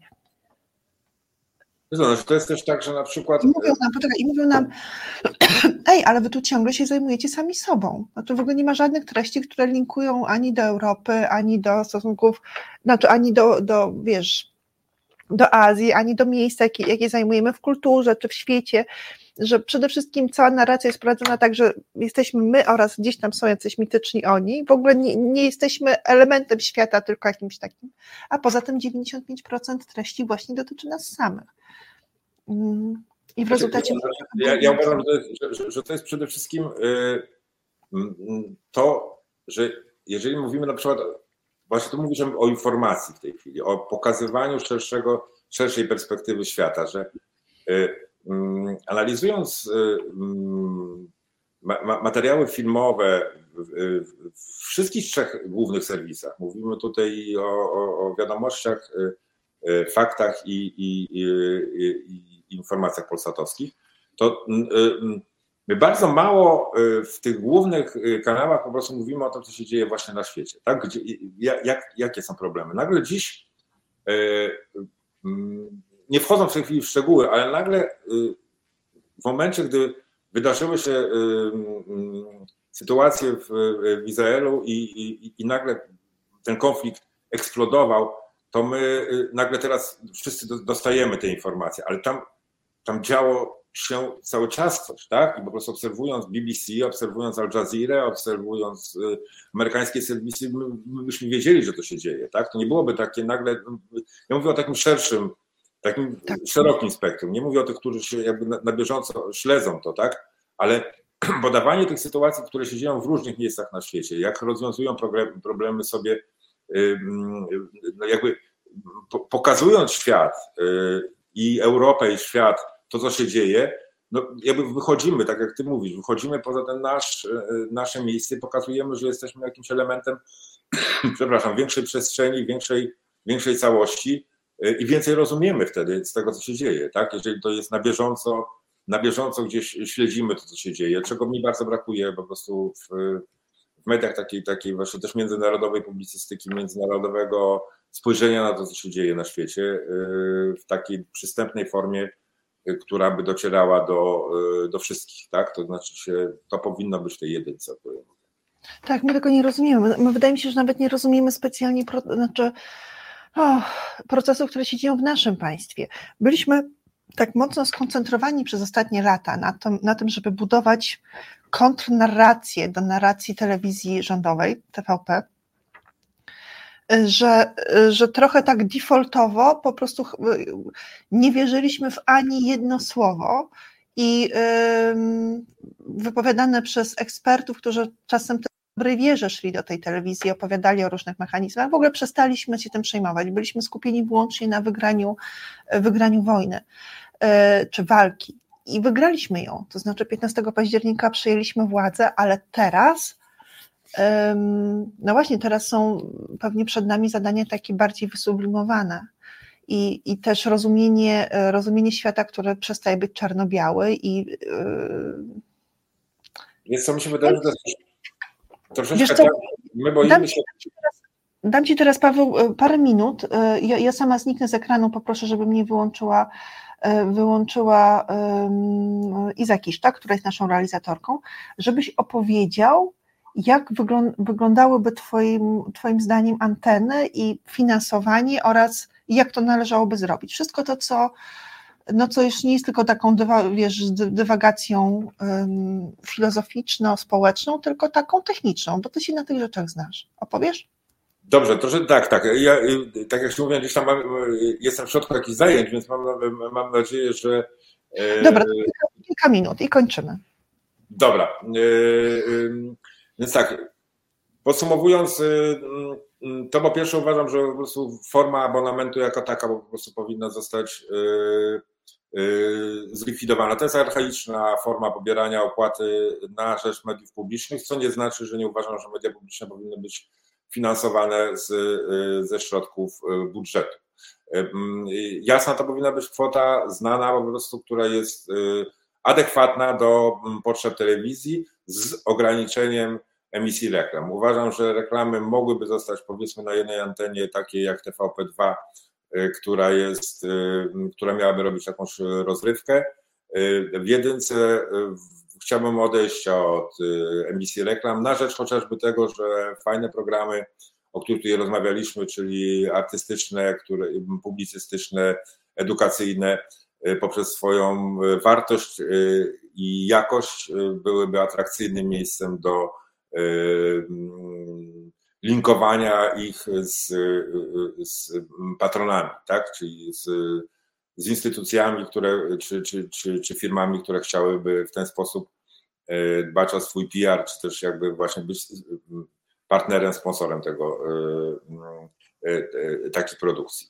I tu przechodzimy, tak jak powiedziałem, trochę żeśmy się na tej jedynce skupili. Jedynka, która miała być dobrą, rzetelną informacją nie tylko z Polski, ale z całego świata, z dobrą publicystyką, która by pokazywała, przybliżała y, y, różne problemy, z dyskusjami, które uczyłyby nas wzajemnie ze sobą rozmawiać, współpracować, szukać kompromisów, bo to jest dla mnie bardzo ważne, żeby po prostu, żeby, żeby to było też takie miejsce, które odnosi nas z takiej totalnej walki. I naprawdę pokaże, że w wielu sprawach y, myślimy bardzo podobnie, mimo tego, że wydaje się nam na początku, że się nienawidzimy, y, y, że pokazujemy kulturę, której jest bardzo dużo, której, której, która jest bardzo fajna, bardzo inspirująca i bardzo wartościowa i potrzebuje szerszego wyjścia niż tylko y, y, y, teatry, chociaż tak bardzo dobrze sobie radzi i, i widzów też ma, ale to nie chodzi o to, chodzi o to, żeby wykorzystać to medium do tego, żeby pokazywać ją szerzej.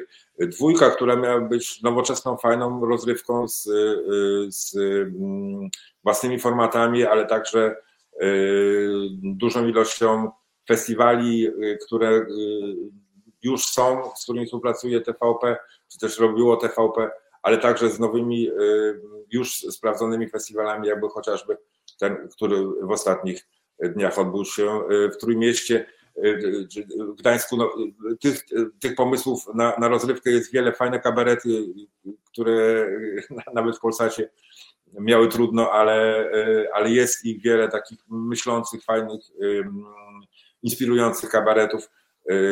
Tutaj też są osoby, które, które realizują te rzeczy i jest całe środowisko stand-upu, które po prostu powinno też znaleźć jakieś swoje miejsce, bo to też są bardzo fajne, wartościowe i, i tanie w realizacji też rzeczy po prostu y, y, jest y, mm, rozrywka tak, także jeżeli chodzi o seriale, także jeśli chodzi o, o, o własne filmy i produkcje filmowe. I trójka, która pozostając telewizją regionalną, pozostając telewizją budującą więzi społeczne w, w, w, w regionie, dla mnie powinna być e, tworzona, dla mnie chciałbym, aby była tworzona przez, przez pokolenie tych młodych ludzi, którzy dali nam wszystkim tą szansę, że jesteśmy dzisiaj w tej rzeczywistości, która jest. Tak jak moja córka pierwszy raz e, miała 20 lat, poszła zagłosować. Musiałem jej dokładnie wytłumaczyć kto, co, jak, ale ona wiedziała, że chce zagłosować i tak samo jej rówieśnicy. Oddajmy im teraz po prostu to, aby ten nasz świat może umieli e, zmieniać e, i wykorzystać swoją energię, swój potencjał, to, że, że zobaczyli w końcu, że, że mają na coś wpływ. Oni mają wpływ, to ich decyzją jesteśmy tutaj, gdzie jesteśmy. Oczywiście także decyzją kobiet, to jakby, to jakby, ale chciałbym docenić i wydaje mi się, że dlatego ta trójka robiona przez nich, przez takich, takich ludzi, którzy są zaangażowani, którzy chcą pokazać, chcą zmienić świat, byłaby także dobra dla budowania właśnie społeczeństwa obywatelskiego, także w regionach, małych ojczyznach, województwach, miastach.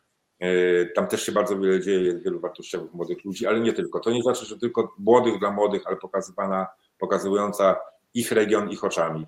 E, no to tak pokrótce chyba, chyba to wszystko, ale także zapraszam do, do przeczytania całego tego, tego dokumentu i dalszej dyskusji też, e, bo bo każdy głos taki, także i dzisiejszych naszych widzów y, jest dla mnie istotny. Chciałbym powiedzieć tutaj jeszcze, bo przeczytałem tylko jedną rzecz wcześniej. Y, y, mm, jeśli chodzi o te sytuacje religijne, tak zgadzam się z tym, że po prostu jest wielu ludzi, którzy mają problemy z poruszaniem się i dla nich chociażby tam msza święta, którą mogą zobaczyć na antenie telewizji, którą mają dostępną w pakiecie darmowym, jest rzeczą istotną i rola państwa, mimo rozdziału od kościoła, powinna dać tym ludziom szansę na to, żeby mogli y, z tego skorzystać. I to nie jest y, nic złego. Oczywiście możemy też te anteny udostępniać innym religiom. To nie chodzi o to, żeby to było tylko y, dla,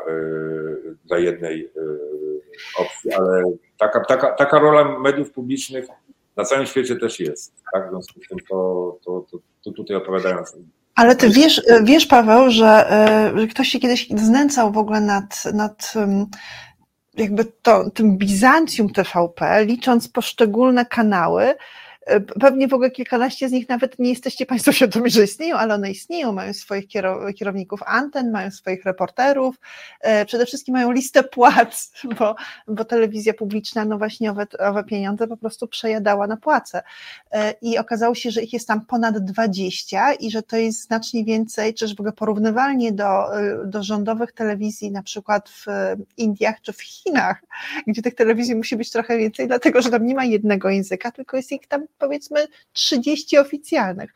Więc y, No tak, my się jakby, wiesz, roz, rozwinęliśmy bizantyjsko, tylko że to jest ta sprawa biznesowa pod tytułem na co szły, e, na co szły te straszne pieniądze, które dawano, e, które przypisano telewizji na kolejne parę lat propagandy z budżetu. No tak, na propagandę.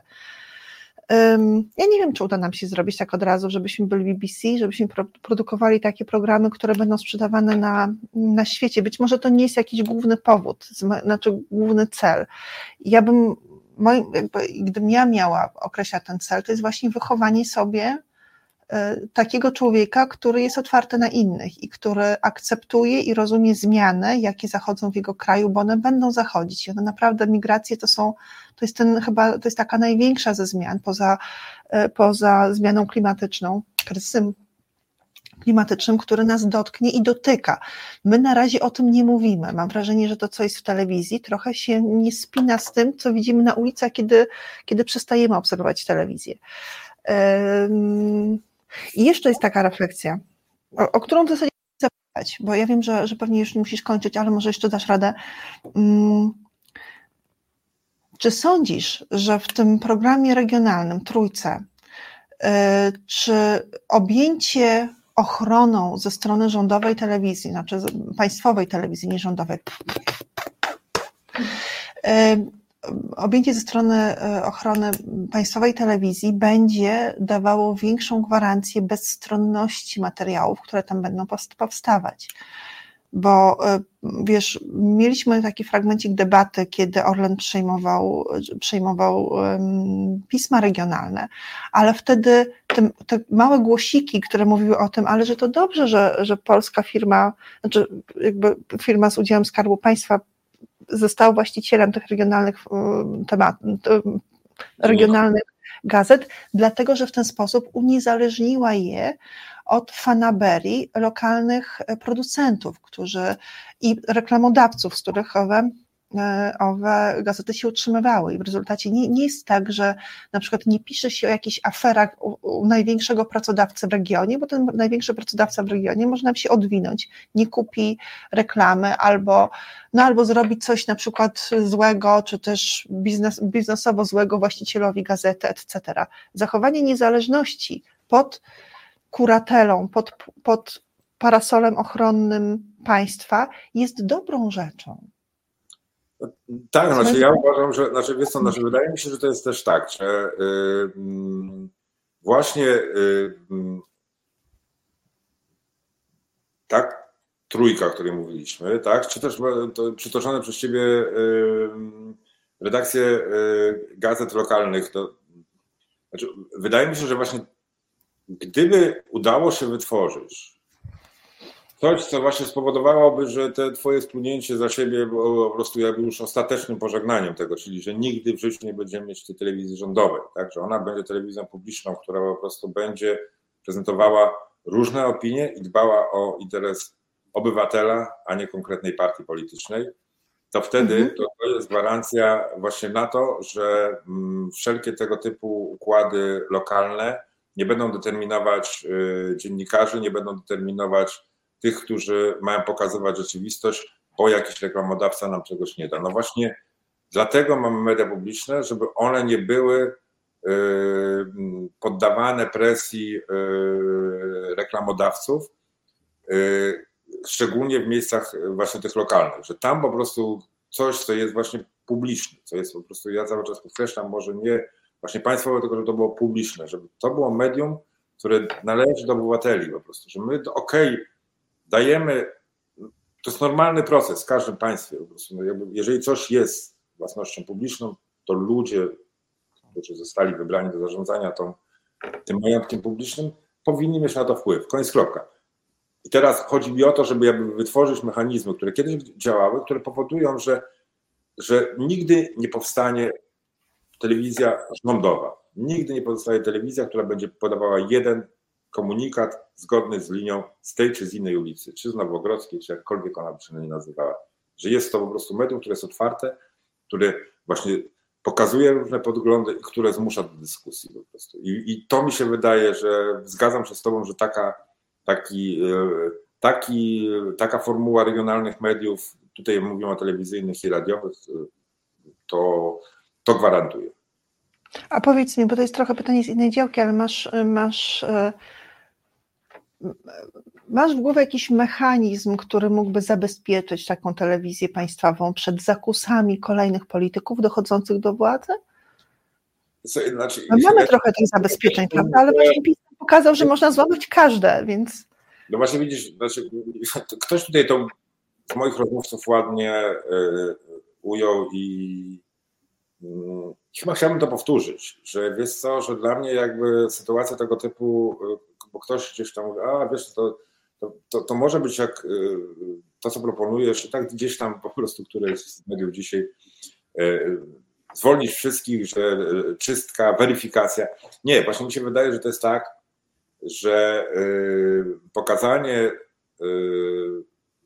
bardzo twardzie, że mm, takie podporządkowanie się mechanizmom władzy i, i, i przejmowania przez jedno ugrupowanie, czy też rządzących e, mediów, które powinny być e, dociekliwe, które powinny być pluralistyczne, powinna zostać nie tyle ukarana, co powinna być, znaczy to, że po prostu, że, że, że ci ludzie już nie będą mieli wstępu do telewizji, powinno być sygnałem dla tych, że, że ten, który zrobi następny coś takiego, to po prostu nie będzie to bezkarne, tak? To znaczy, że to jest tak, że po prostu, że nie można, nie, nie, nie możemy dopuścić do tego, żeby to wróciło. Jakie mechanizmy? Wydaje mi się, że widzisz, no właśnie to, co ty powiedziałaś, że był mechanizm Krajowej Rady Radiofonii i Telewizji, która naprawdę była bardzo fajną konstrukcją.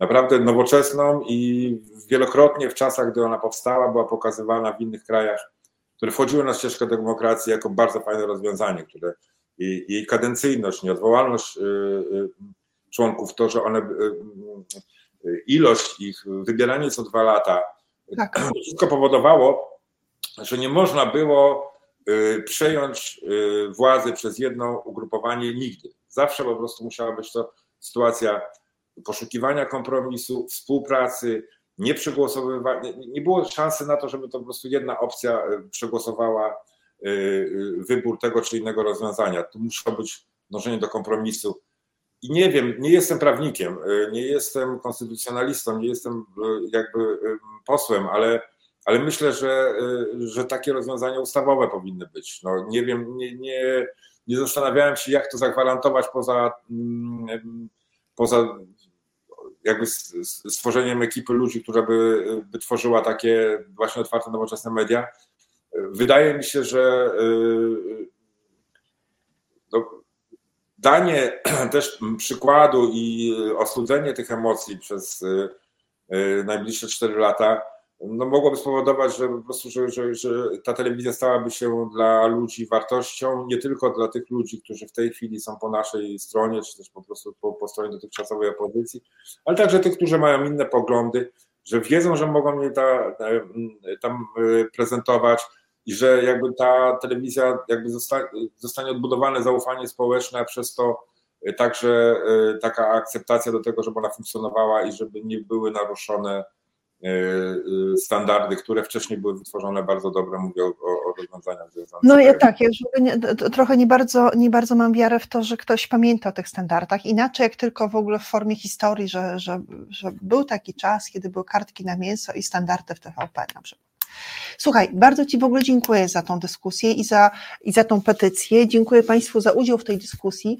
Wiem, że może musisz już zmykać do tych swoich obowiązków, e, więc... Tak, ja też dziękuję Tobie za zaproszenie, dziękuję wszystkim e, słuchaczom, dziękuję za, za, za uwagi. E, zapraszam też jakby do do śledzenia i, dyskusji w, w, w, mediach społecznościowych, do, do, do do wsparcia i, i życzę Wam powodzenia, dobrej, dobrą robotę tutaj robicie i cieszę się, że, że, e, że, że, że taka forma e, funkcjonuje i, i cieszę się, że mogłem być dzisiaj z Wami. Bardzo jeszcze raz Ci dziękuję. E, I dziękuję też Państwu za nieustannie za wpłatę, bo to, jak ta forma funkcjonuje i to, że każdy z nas, z, z pracujących tutaj osób, chciałam powiedzieć dziennikarze, ale ja do końca jakoś nie, nie czuję się zbieżna z tą, z tą nazwą dziennikarzy, bo cały czas bardziej się czuję aktywistką, która ma do załatwienia jakąś sprawę, dlatego tutaj jest. E, to e, no, jakby wszyscy tutaj jesteśmy dlatego, że, że wpłacacie na to miejsca i że e, bardzo proszę, żebyście nie przestawali ja wiem, że wygraliśmy te wybory, ale zadaniem Resetu Obywatelskiego nie było wyłącznie doprowadzenie do sytuacji, w której wygraliśmy te wybory. Ja już, ja po jakimś takim miesiącu rozkminiania, co też powinnam, jakby czym się powinnam zająć i, e, i która z tych rzeczy, która się dzieje w tej chwili jest mi najbliższa. Jak widzicie, rozmawiamy o gazie i jeszcze przez jakiś czas będziemy o niej rozmawiać nie dlatego, że dzieje się i dlatego, że Izrael jest częścią naszej kultury, nie jakiejś obcej, nie, nie jakby nie, da, nie, nie, bardzo dalekiej, nie, nie bardzo oderwanej od naszej rzeczywistości. Ja po prostu postrzegam Izrael trochę tak, jakby to była Słowacja albo Szwajcaria, jakaś kraj tuż obok, w którym żyją dokładnie tacy sami ludzie jak my, śmieją się z tych samych rzeczy, czytają te same rzeczy i podobnie myślą o życiu, o przyszłości i o swoich sąsiadach oraz o zagrożeniach wiem, że temat migracji i, i współdziałania z osobami z innych kultur, z innych narodowości, czy z innych religii, takich religii, które są bardzo głęboko przez nich wyznawane, będzie trudne i coraz trudniejsze i, yy, i wiem, że musimy być na to przygotowani, jakby muszą być też przygotowani przedstawiciele mediów, stąd sama korzystam z tych rozmów na temat Palestyny i Izraela, bo trochę też się uczę tego, jak jak opowiadać o tej sytuacji, żeby, e, no żebyśmy wszyscy razem wiedzieli więcej, żeby ludzie, z którymi rozmawiam, nie, jakby nie czuli, się, e, nie czuli się bombardowani pytaniami, czy też e, nie czuli, że są na przesłuchaniu, a raczej prezentowali swoje poglądy. Hmm, coś napisałeś Wojtek, Wojtek Polak i to mi, słuchaj, to mi dało w ogóle takie, to mi dał taki asumpt do myślenia, że być może my w ogóle przegapiliśmy jakiś moment, znaczy przegapiliśmy jakieś ważne zjawisko, bo, bo ono jest zbyt rozproszone. Napisałeś o, o dziennikarzach. Przydałby się jakiś mechanizm, organizacja, która e, wspierałaby i chroniła na przykład pomocą prawną dziennikarzy z małych lokalnych mediów, bo e, pandemia 8 lat PiSu, czyli wycofywanie się publicystyki dobrej, prawdziwej, rzetelnej, zaangażowanej publicystyki z mediów publicznych, y, albo w kierunku y, tych dwóch pozostałych dużych stacji, mm, albo w kierunku właśnie internetu, spowodowało to, że tych naprawdę fantastycznych i zaangażowanych dziennikarzy jest krocie. I, y, I oni, jeżeli komuś wejdą na odcisk, to po prostu są pozywani, a nie jakby nie mogą nie mogą unieść tego ciężaru procesu, który wymaga zaangażowania za pieniądze prawnika, e, zasilania kasy sądu e, wpłatami na, na rzecz właśnie pism procesowych, proszenia o odpisy, proszenia o uzasadnienia, etc. Wiem, że kilkoro e, posłów, znaczy kilkoro kandydatów na posłów szło e, do, do Sejmu z takim projektem, żeby objąć ustawą ochronną, czy taką ustawą zawodową e, aktorów i, i pracowników sektora kultury, którzy są zatrudniani, zatrudniani od, od przypadku do przypadku. No, zatrudniani są na sezon, albo zatrudniani są do konkretnej roli, albo do cyklu koncertów i że oni funkcjonują trochę w oderwaniu, ich jest bardzo dużo i to nie chodzi o to, żeby ich wspomóc, że w ogóle oni tacy biedni, trzeba ich wspomóc, muszą mieć na leczenie. Nie, chodzi o nas. Za każdym razem, jak myślicie o tym, że państwo ma wydawać jakieś pieniądze, to myślicie o tym, że on nie wydaje tych pieniędzy, pieniędzy na kogoś tam, a mógłby dla nas. Za każdym razem on wydaje, ono, owo państwo, takie mądre, wydaje te pieniądze dla nas, po to, żebyśmy my albo teraz, albo w przyszłości doświadczyli korzyści z tej, jakby z, tej, z tego wydatku czy z tej inwestycji. Ja chcę, żeby ludzie kultury mieli spokojną głowę, żeby mogli się leczyć, ale też, żeby mieli czas na tworzenie, bo ja sobie zdaję sprawę, jak potężna siła brzmi w kulturze. E, nie drzemie, że ona w ogóle tam jest, można ją zbudzić, ona jest ona w ogóle, kiedy się z nią zderzam, to ona wypełnia mnie absolutnie lepszym rozumieniem świata, większą wrażliwością wobec innych kultur czy innych sposobów myślenia. I to nie chodzi tylko o publicystykę. Chcę Wam powiedzieć na przykład, że mm, nam się to wydaje jakieś w ogóle może dziwne, ale ja e, znacznie lepiej zrozumiałam, e, zrozumiałam Donbas i walki, jakie tam się toczą, i stan ducha mieszkańców, kiedy w polskim teatrze, e, w TER Warszawa, e, na spektaklu realizowanym przez polską reżyserkę, czyli świetną też aktorkę Aleksandrę Popławską, e, zobaczyłam spektakl, który nazywał się Mój sztandar zasikał kotek, czyli Kroniki z Donbasu. Napisane przez dziewczynę, która y, mogła być Dorotą Masłowską, ale nie jest Dorotą Masłowską, jest po prostu Dorotą Masłowską z, y, z, właśnie z okolic Donbasu, i która opisała y, swoje dzieciństwo tam, czy tam, wiesz, pierwsze palenie papierosów i tak mają kilkanaście lat i dostają kasę za wychodzenie na, na demonstracje, poprzez piekło, jakie robi się w ich domach, w ich kuchniach, kiedy dwoje synów decyduje się jakby e, współdziałających, może nie, nie w ogóle idealnie, bo zawsze różniące się zdaniem, ale kiedy ta wojna przebiega przez ich stoły i kiedy do końca nie wiadomo, po której ty jesteś stronie.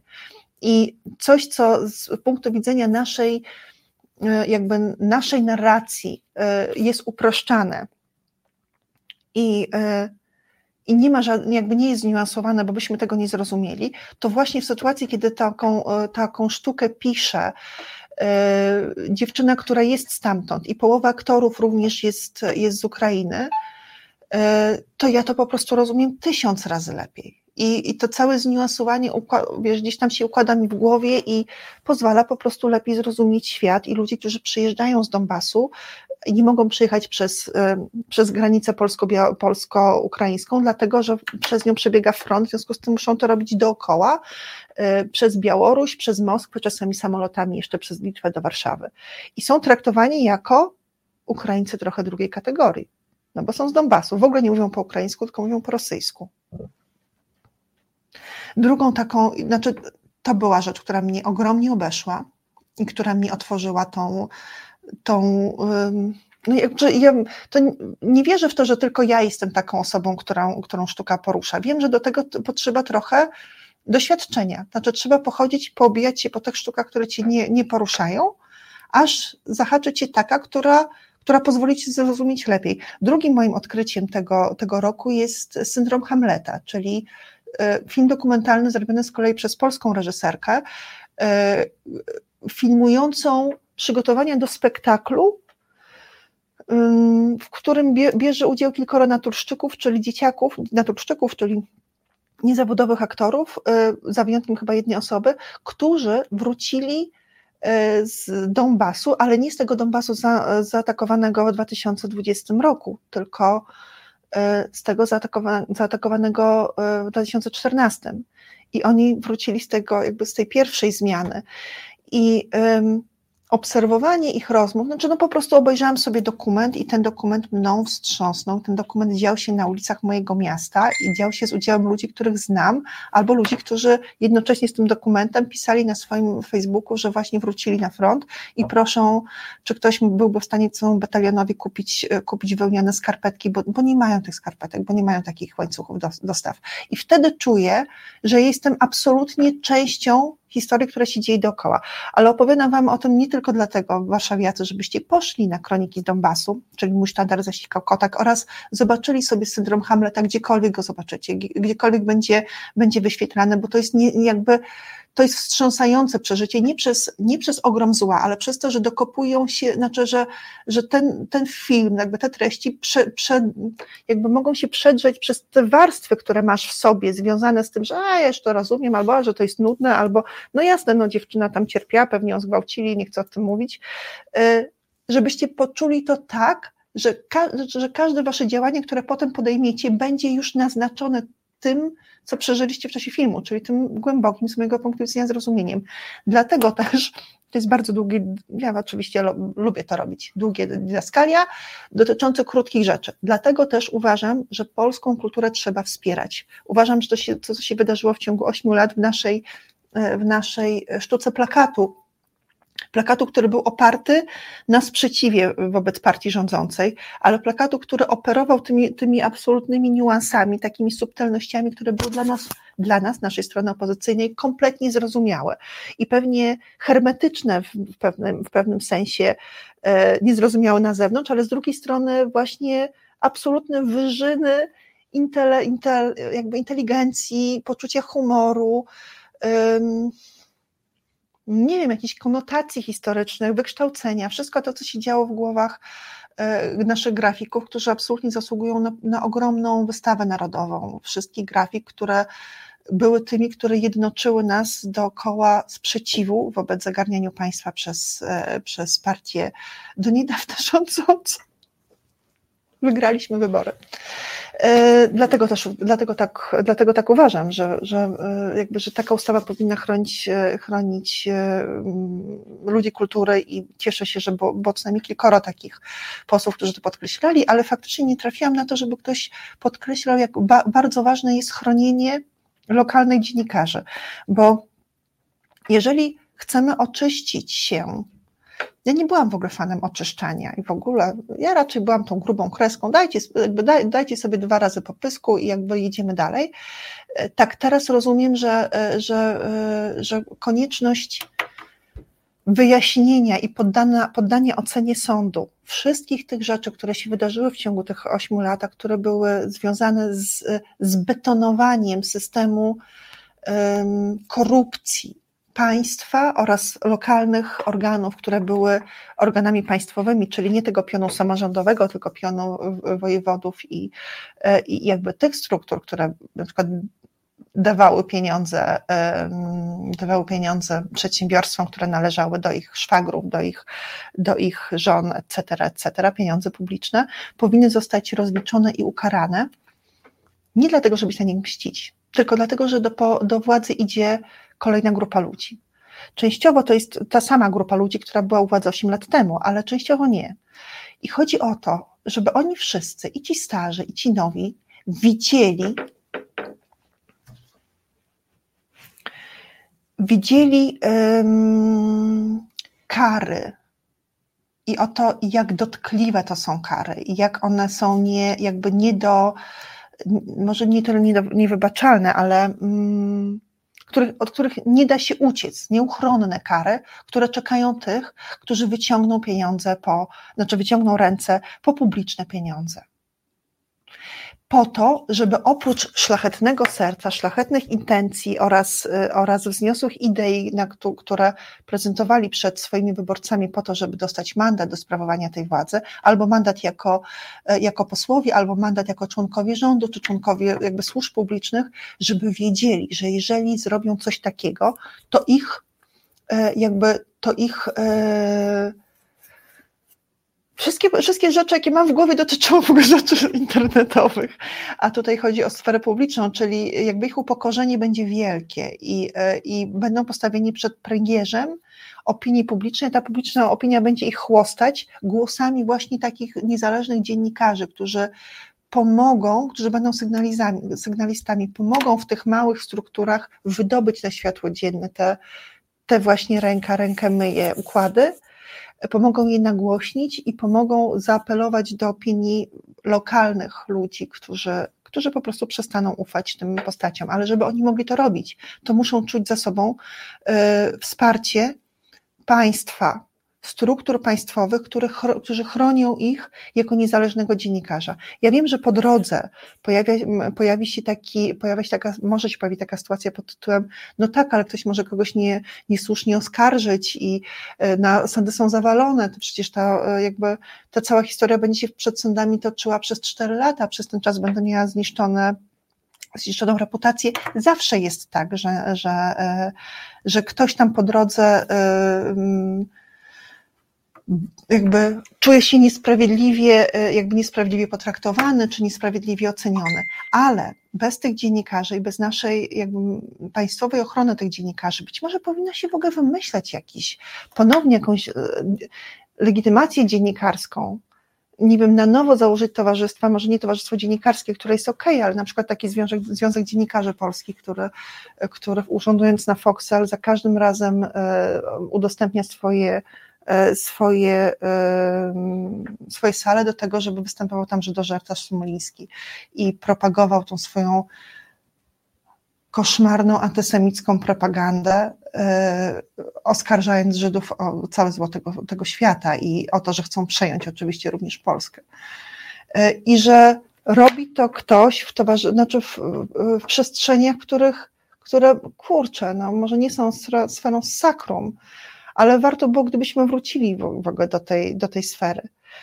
E, gdyby dziennikarze byli, wiesz, każdy z dziennikarzy to jest po prostu kolejna żona Cezara.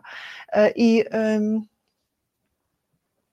i żeby znać ich nazwiska, i żeby rzetelność materiału dziennikarskiego mm, była jakby, żeby o rzetelności decydował nie tylko tytuł, w którym ten człowiek publikuje, ale również jego nazwisko. I bo nie wszyscy zmieszczą się w wyborczej, w polityce, w Newsweeku, we Wproście, w Gazecie Prawnej. Jest mnóstwo przede wszystkim tych świetnych lokalnych ludzi, którzy bardzo dbają o lokalne procesy i budowanie społeczeństwa obywatelskiego nie odbywa się na górze, nie odbywa się nawet przy barierkach pod Sejmem, tylko sprzedaje się więcej dziennikarzy niż gazet. E, ja nie wiem, co to, że sprzedaje się więcej dziennikarzy. No tak, no jakby wiesz, ja sama znam całe grono wspaniałych dziennikarzy, z, nie wiem, teraz myślę, Czaban, Czaban robi Raban, który się wyprowadził na Podlasie i który po prostu postanowił, że będzie jeść tynk ze ścian, ale będzie opowiadał do upojenia o tym Podlasiu i o tym, jak koszmarnie traktuje, e, traktują służby polskie e, osoby uchodźcze, uchodźców, którzy przekraczają tą granicę i że nie spocznie i że będzie opowiadał o każdym pogrzebie, o każdym poszukiwaniu, o każdym znalezieniu ciała, o każdym nieznalezieniu ciała. E, I jakby nie będzie się kulą kłaniał. I dzięki temu, że w jego pracę uwierzyło sporo osób i zaczął, czy sporo, no jakieś tam małe grono, zaczęło mu wpłacać pieniądze na Patronite, ten facet może to robić nadal i jego dzieci, e, jego dzieci wciąż mają jedzenie, ale pewnie jakby niewiele więcej. Chcę, żeby tak byli zabezpieczeni dziennikarze, bo ja bardzo głęboko wierzę w siłę czwarte, jakby w, w czwartą władzę. Bardzo głęboko wierzę w media, e, w nasze też i y, w nasze te w resecie obywatelskim. Wierzę w też w Was, w to, że każdy z Was, mm, którzy, którzy oglądają moje audycje czy audycje moich kolegów, y, Anglicy mówią the money when your mouth is, czyli wkładają pieniądze w miejsce, o którym mówią, że jest rzetelne i że go słuchają, czyli albo wspomagają Reset Obywatelski, albo wspomagają jakąkolwiek inną gazetę, inny portal, który utrzymuje się z tych datków właśnie po to, żeby ich dziennikarze mogli coś jeść. Potrzebujemy nie tylko zaangażowania, znaczy jakby każde medium potrzebuje pieniędzy. Cieszę się, że, e, że płacicie na Reset Obywatelski. E, ja sama płacę oprócz resetu również na, na Okopres. Mam wykupione, wykupione prenumeraty również tych dużych dzienników, dlatego że chcę być dobrze poinformowana, żeby te informacje również móc przekazywać Państwu. I uważam, że tak powinno być. Znaczy, że, e, no, że powinniśmy ufać tej polityce. Okej, okay, pewnie e, jak pewnie się zorientowaliście, skoro jest 18.44, a my nie mamy naszego gościa, e, który mówi o o, o palestyńsko-izraelskich programach pomocowych i organizacjach, to znaczy, że dzisiaj go już nie będzie. Nie, dzisiaj go już nie będzie. Natomiast w mocy pozostaje to, o czym mówiłam na początku, czyli to, że za dwa dni spotka się z nami e, Piotr Niemczyk, czyli były szef e, Agencji Bezpieczeństwa Wewnętrznego i człowiek, który zna się na służbach specjalnych, być może najlepiej w tym kraju a nawet jeżeli jest jeszcze ktoś, jedna albo dwie osoby, które znają się równie dobrze, to nikt nie potrafi opowiadać z taką swadą i łączyć ze sobą wielu wątków z wielu różnych opowieści, żeby móc przedstawić nam to, jak wygląda w tej chwili wojna wywiadów e, w, wokół Izraela.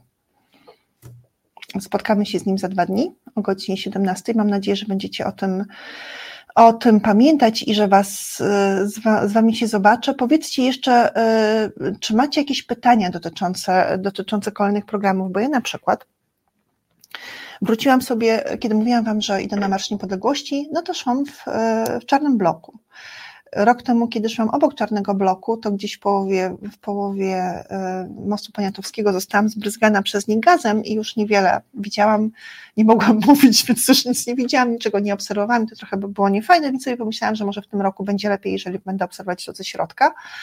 E, co prawda, jak idzie się w środku czarnego bloku, to się generalnie słyszy wyłącznie czarny blok oraz ewentualnie kogoś, kto przemknie obok, ale obejrzałam też sporo różnych e, innych relacji, e, z których wynikało, że faktycznie obecny, znaczy ten tegoroczny Marsz Niepodległości był mniej więcej cztery razy mniejszy niż ubiegłoroczny, że był cichy, bo platform było takich z dobrym nagłośnieniem było, było dwie. Na moich oczach spalono e, i flagę tęczową, a potem związane ze sobą dwie flagi tęczową i, e, i Unii Europejskiej. I nawet sobie po prostu ten, ten spalony kawałek wzięłam, bo pomyślałam, on, on, nie da się go rozwiązać, on już jest tak nadpalony, że po prostu stanowi bryłę.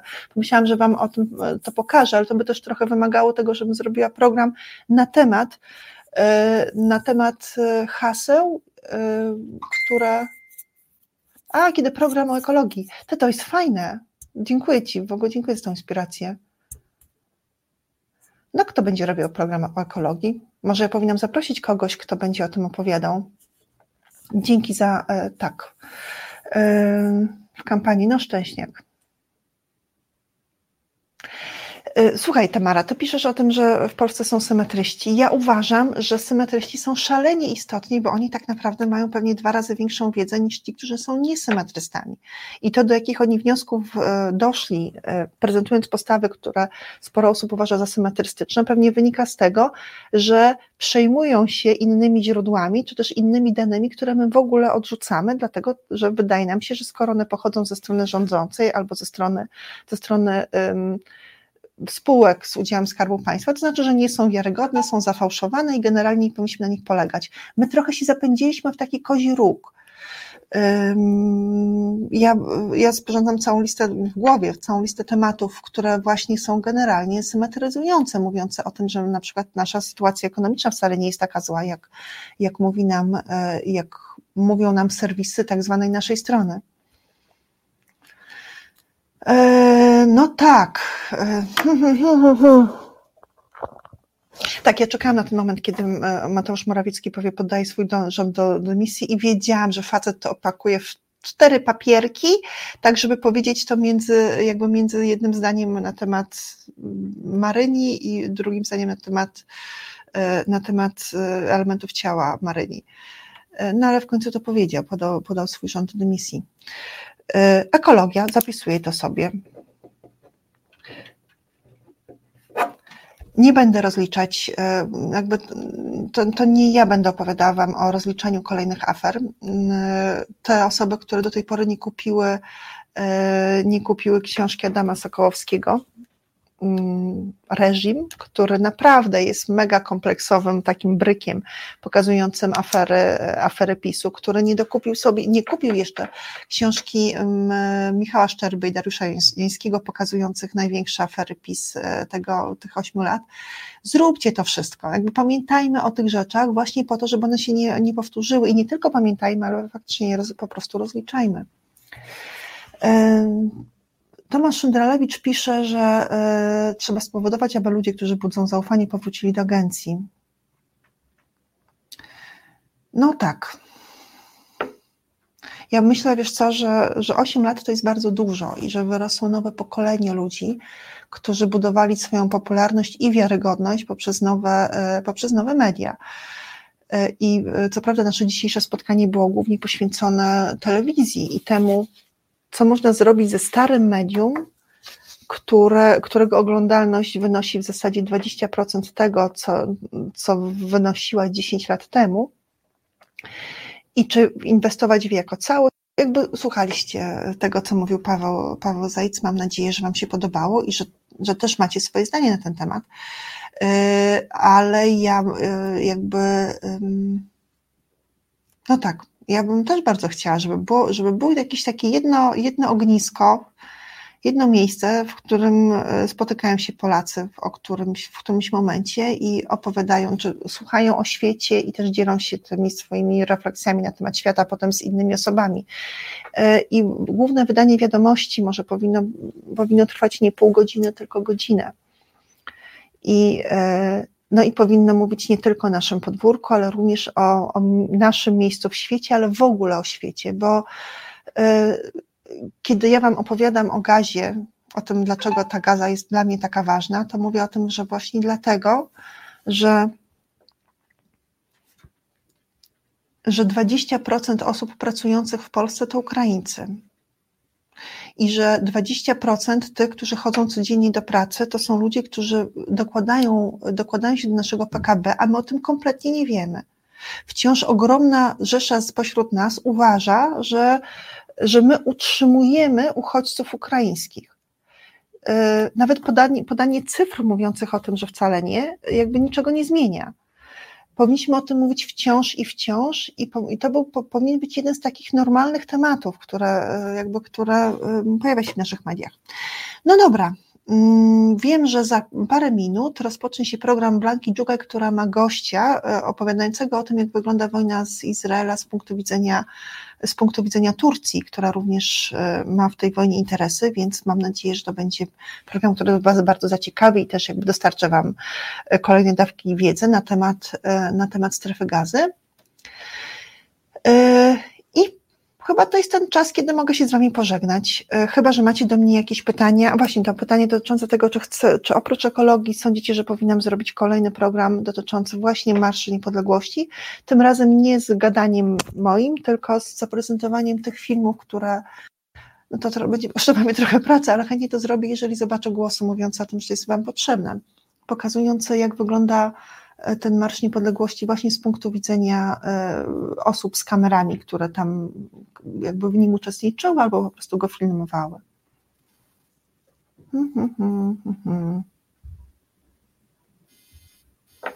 Audycja o nauce pisze. No dobra, na razie, e, na razie nie widzę żadnego wpisu, który mówi o tym, że tak, że chcecie mieć kolejny program na temat Marszu Niepodległości. E, no to go zrobię albo nie zrobię, w zależności od tego, jak, będzie, jak bardzo mocno będzie atakował mi głowę, że, że trzeba to jakoś pozamykać i, e, i nazwać. E, bo mimo tego, że tych osób na marszu było, było znacznie mniej, no to ten mój blog połowę czasu skandował te hasła, z którymi ja się zgadzam, na przykład nie zaciskaj pasa, zaciśnij pięść. To jest, to jest socjalistyczne hasło mówiące o tym, że, że domagamy się wyższych płac minimalnych i w ogóle płac gwarantowanych, albo więcej mieszkań komunalnych. Wyobrażacie sobie takich w ogóle zbirów tych czarnych, jakby w tych czarnych czapkach i naciągniętych jakby naciągniętych szalikach na twarz, którzy krzyczą o tym, że chcą więcej mieszkań komunalnych, no takie hasła można, można krzyczeć, ale krzyczeli też również o, o białej sile i o białej Europie bratnich narodów, yy, yy, które były nie moje. W rezultacie byłam w tym czarnym, czarnym bloku tylko po to, żeby to dokumentować. W rezultacie normalnie nie wzięłabym w nim udziału. Tak jak chcę, żebyście nie brali udziału w Marszu Niepodległości, wymyślając sobie, które hasła będziecie skandować, które będą tam, które będą tam pokazywane, a które nie. Okej, okay, to żegnam się z Wami raz jeszcze. Naszym realiza naszą realizatorką była Iza Kiszczak, naszym gościem był Paweł Zejc, panią e, producentką była Joanna z Brukseli, która nie chce powiedzieć, jak się nazywa, jest Janną z Brukseli. Bardzo jej dziękujemy za wpłaty. Wam wszystkim płacącym również bardzo dziękuję i zapraszam na program e, Blanki Dżugaj. Do widzenia.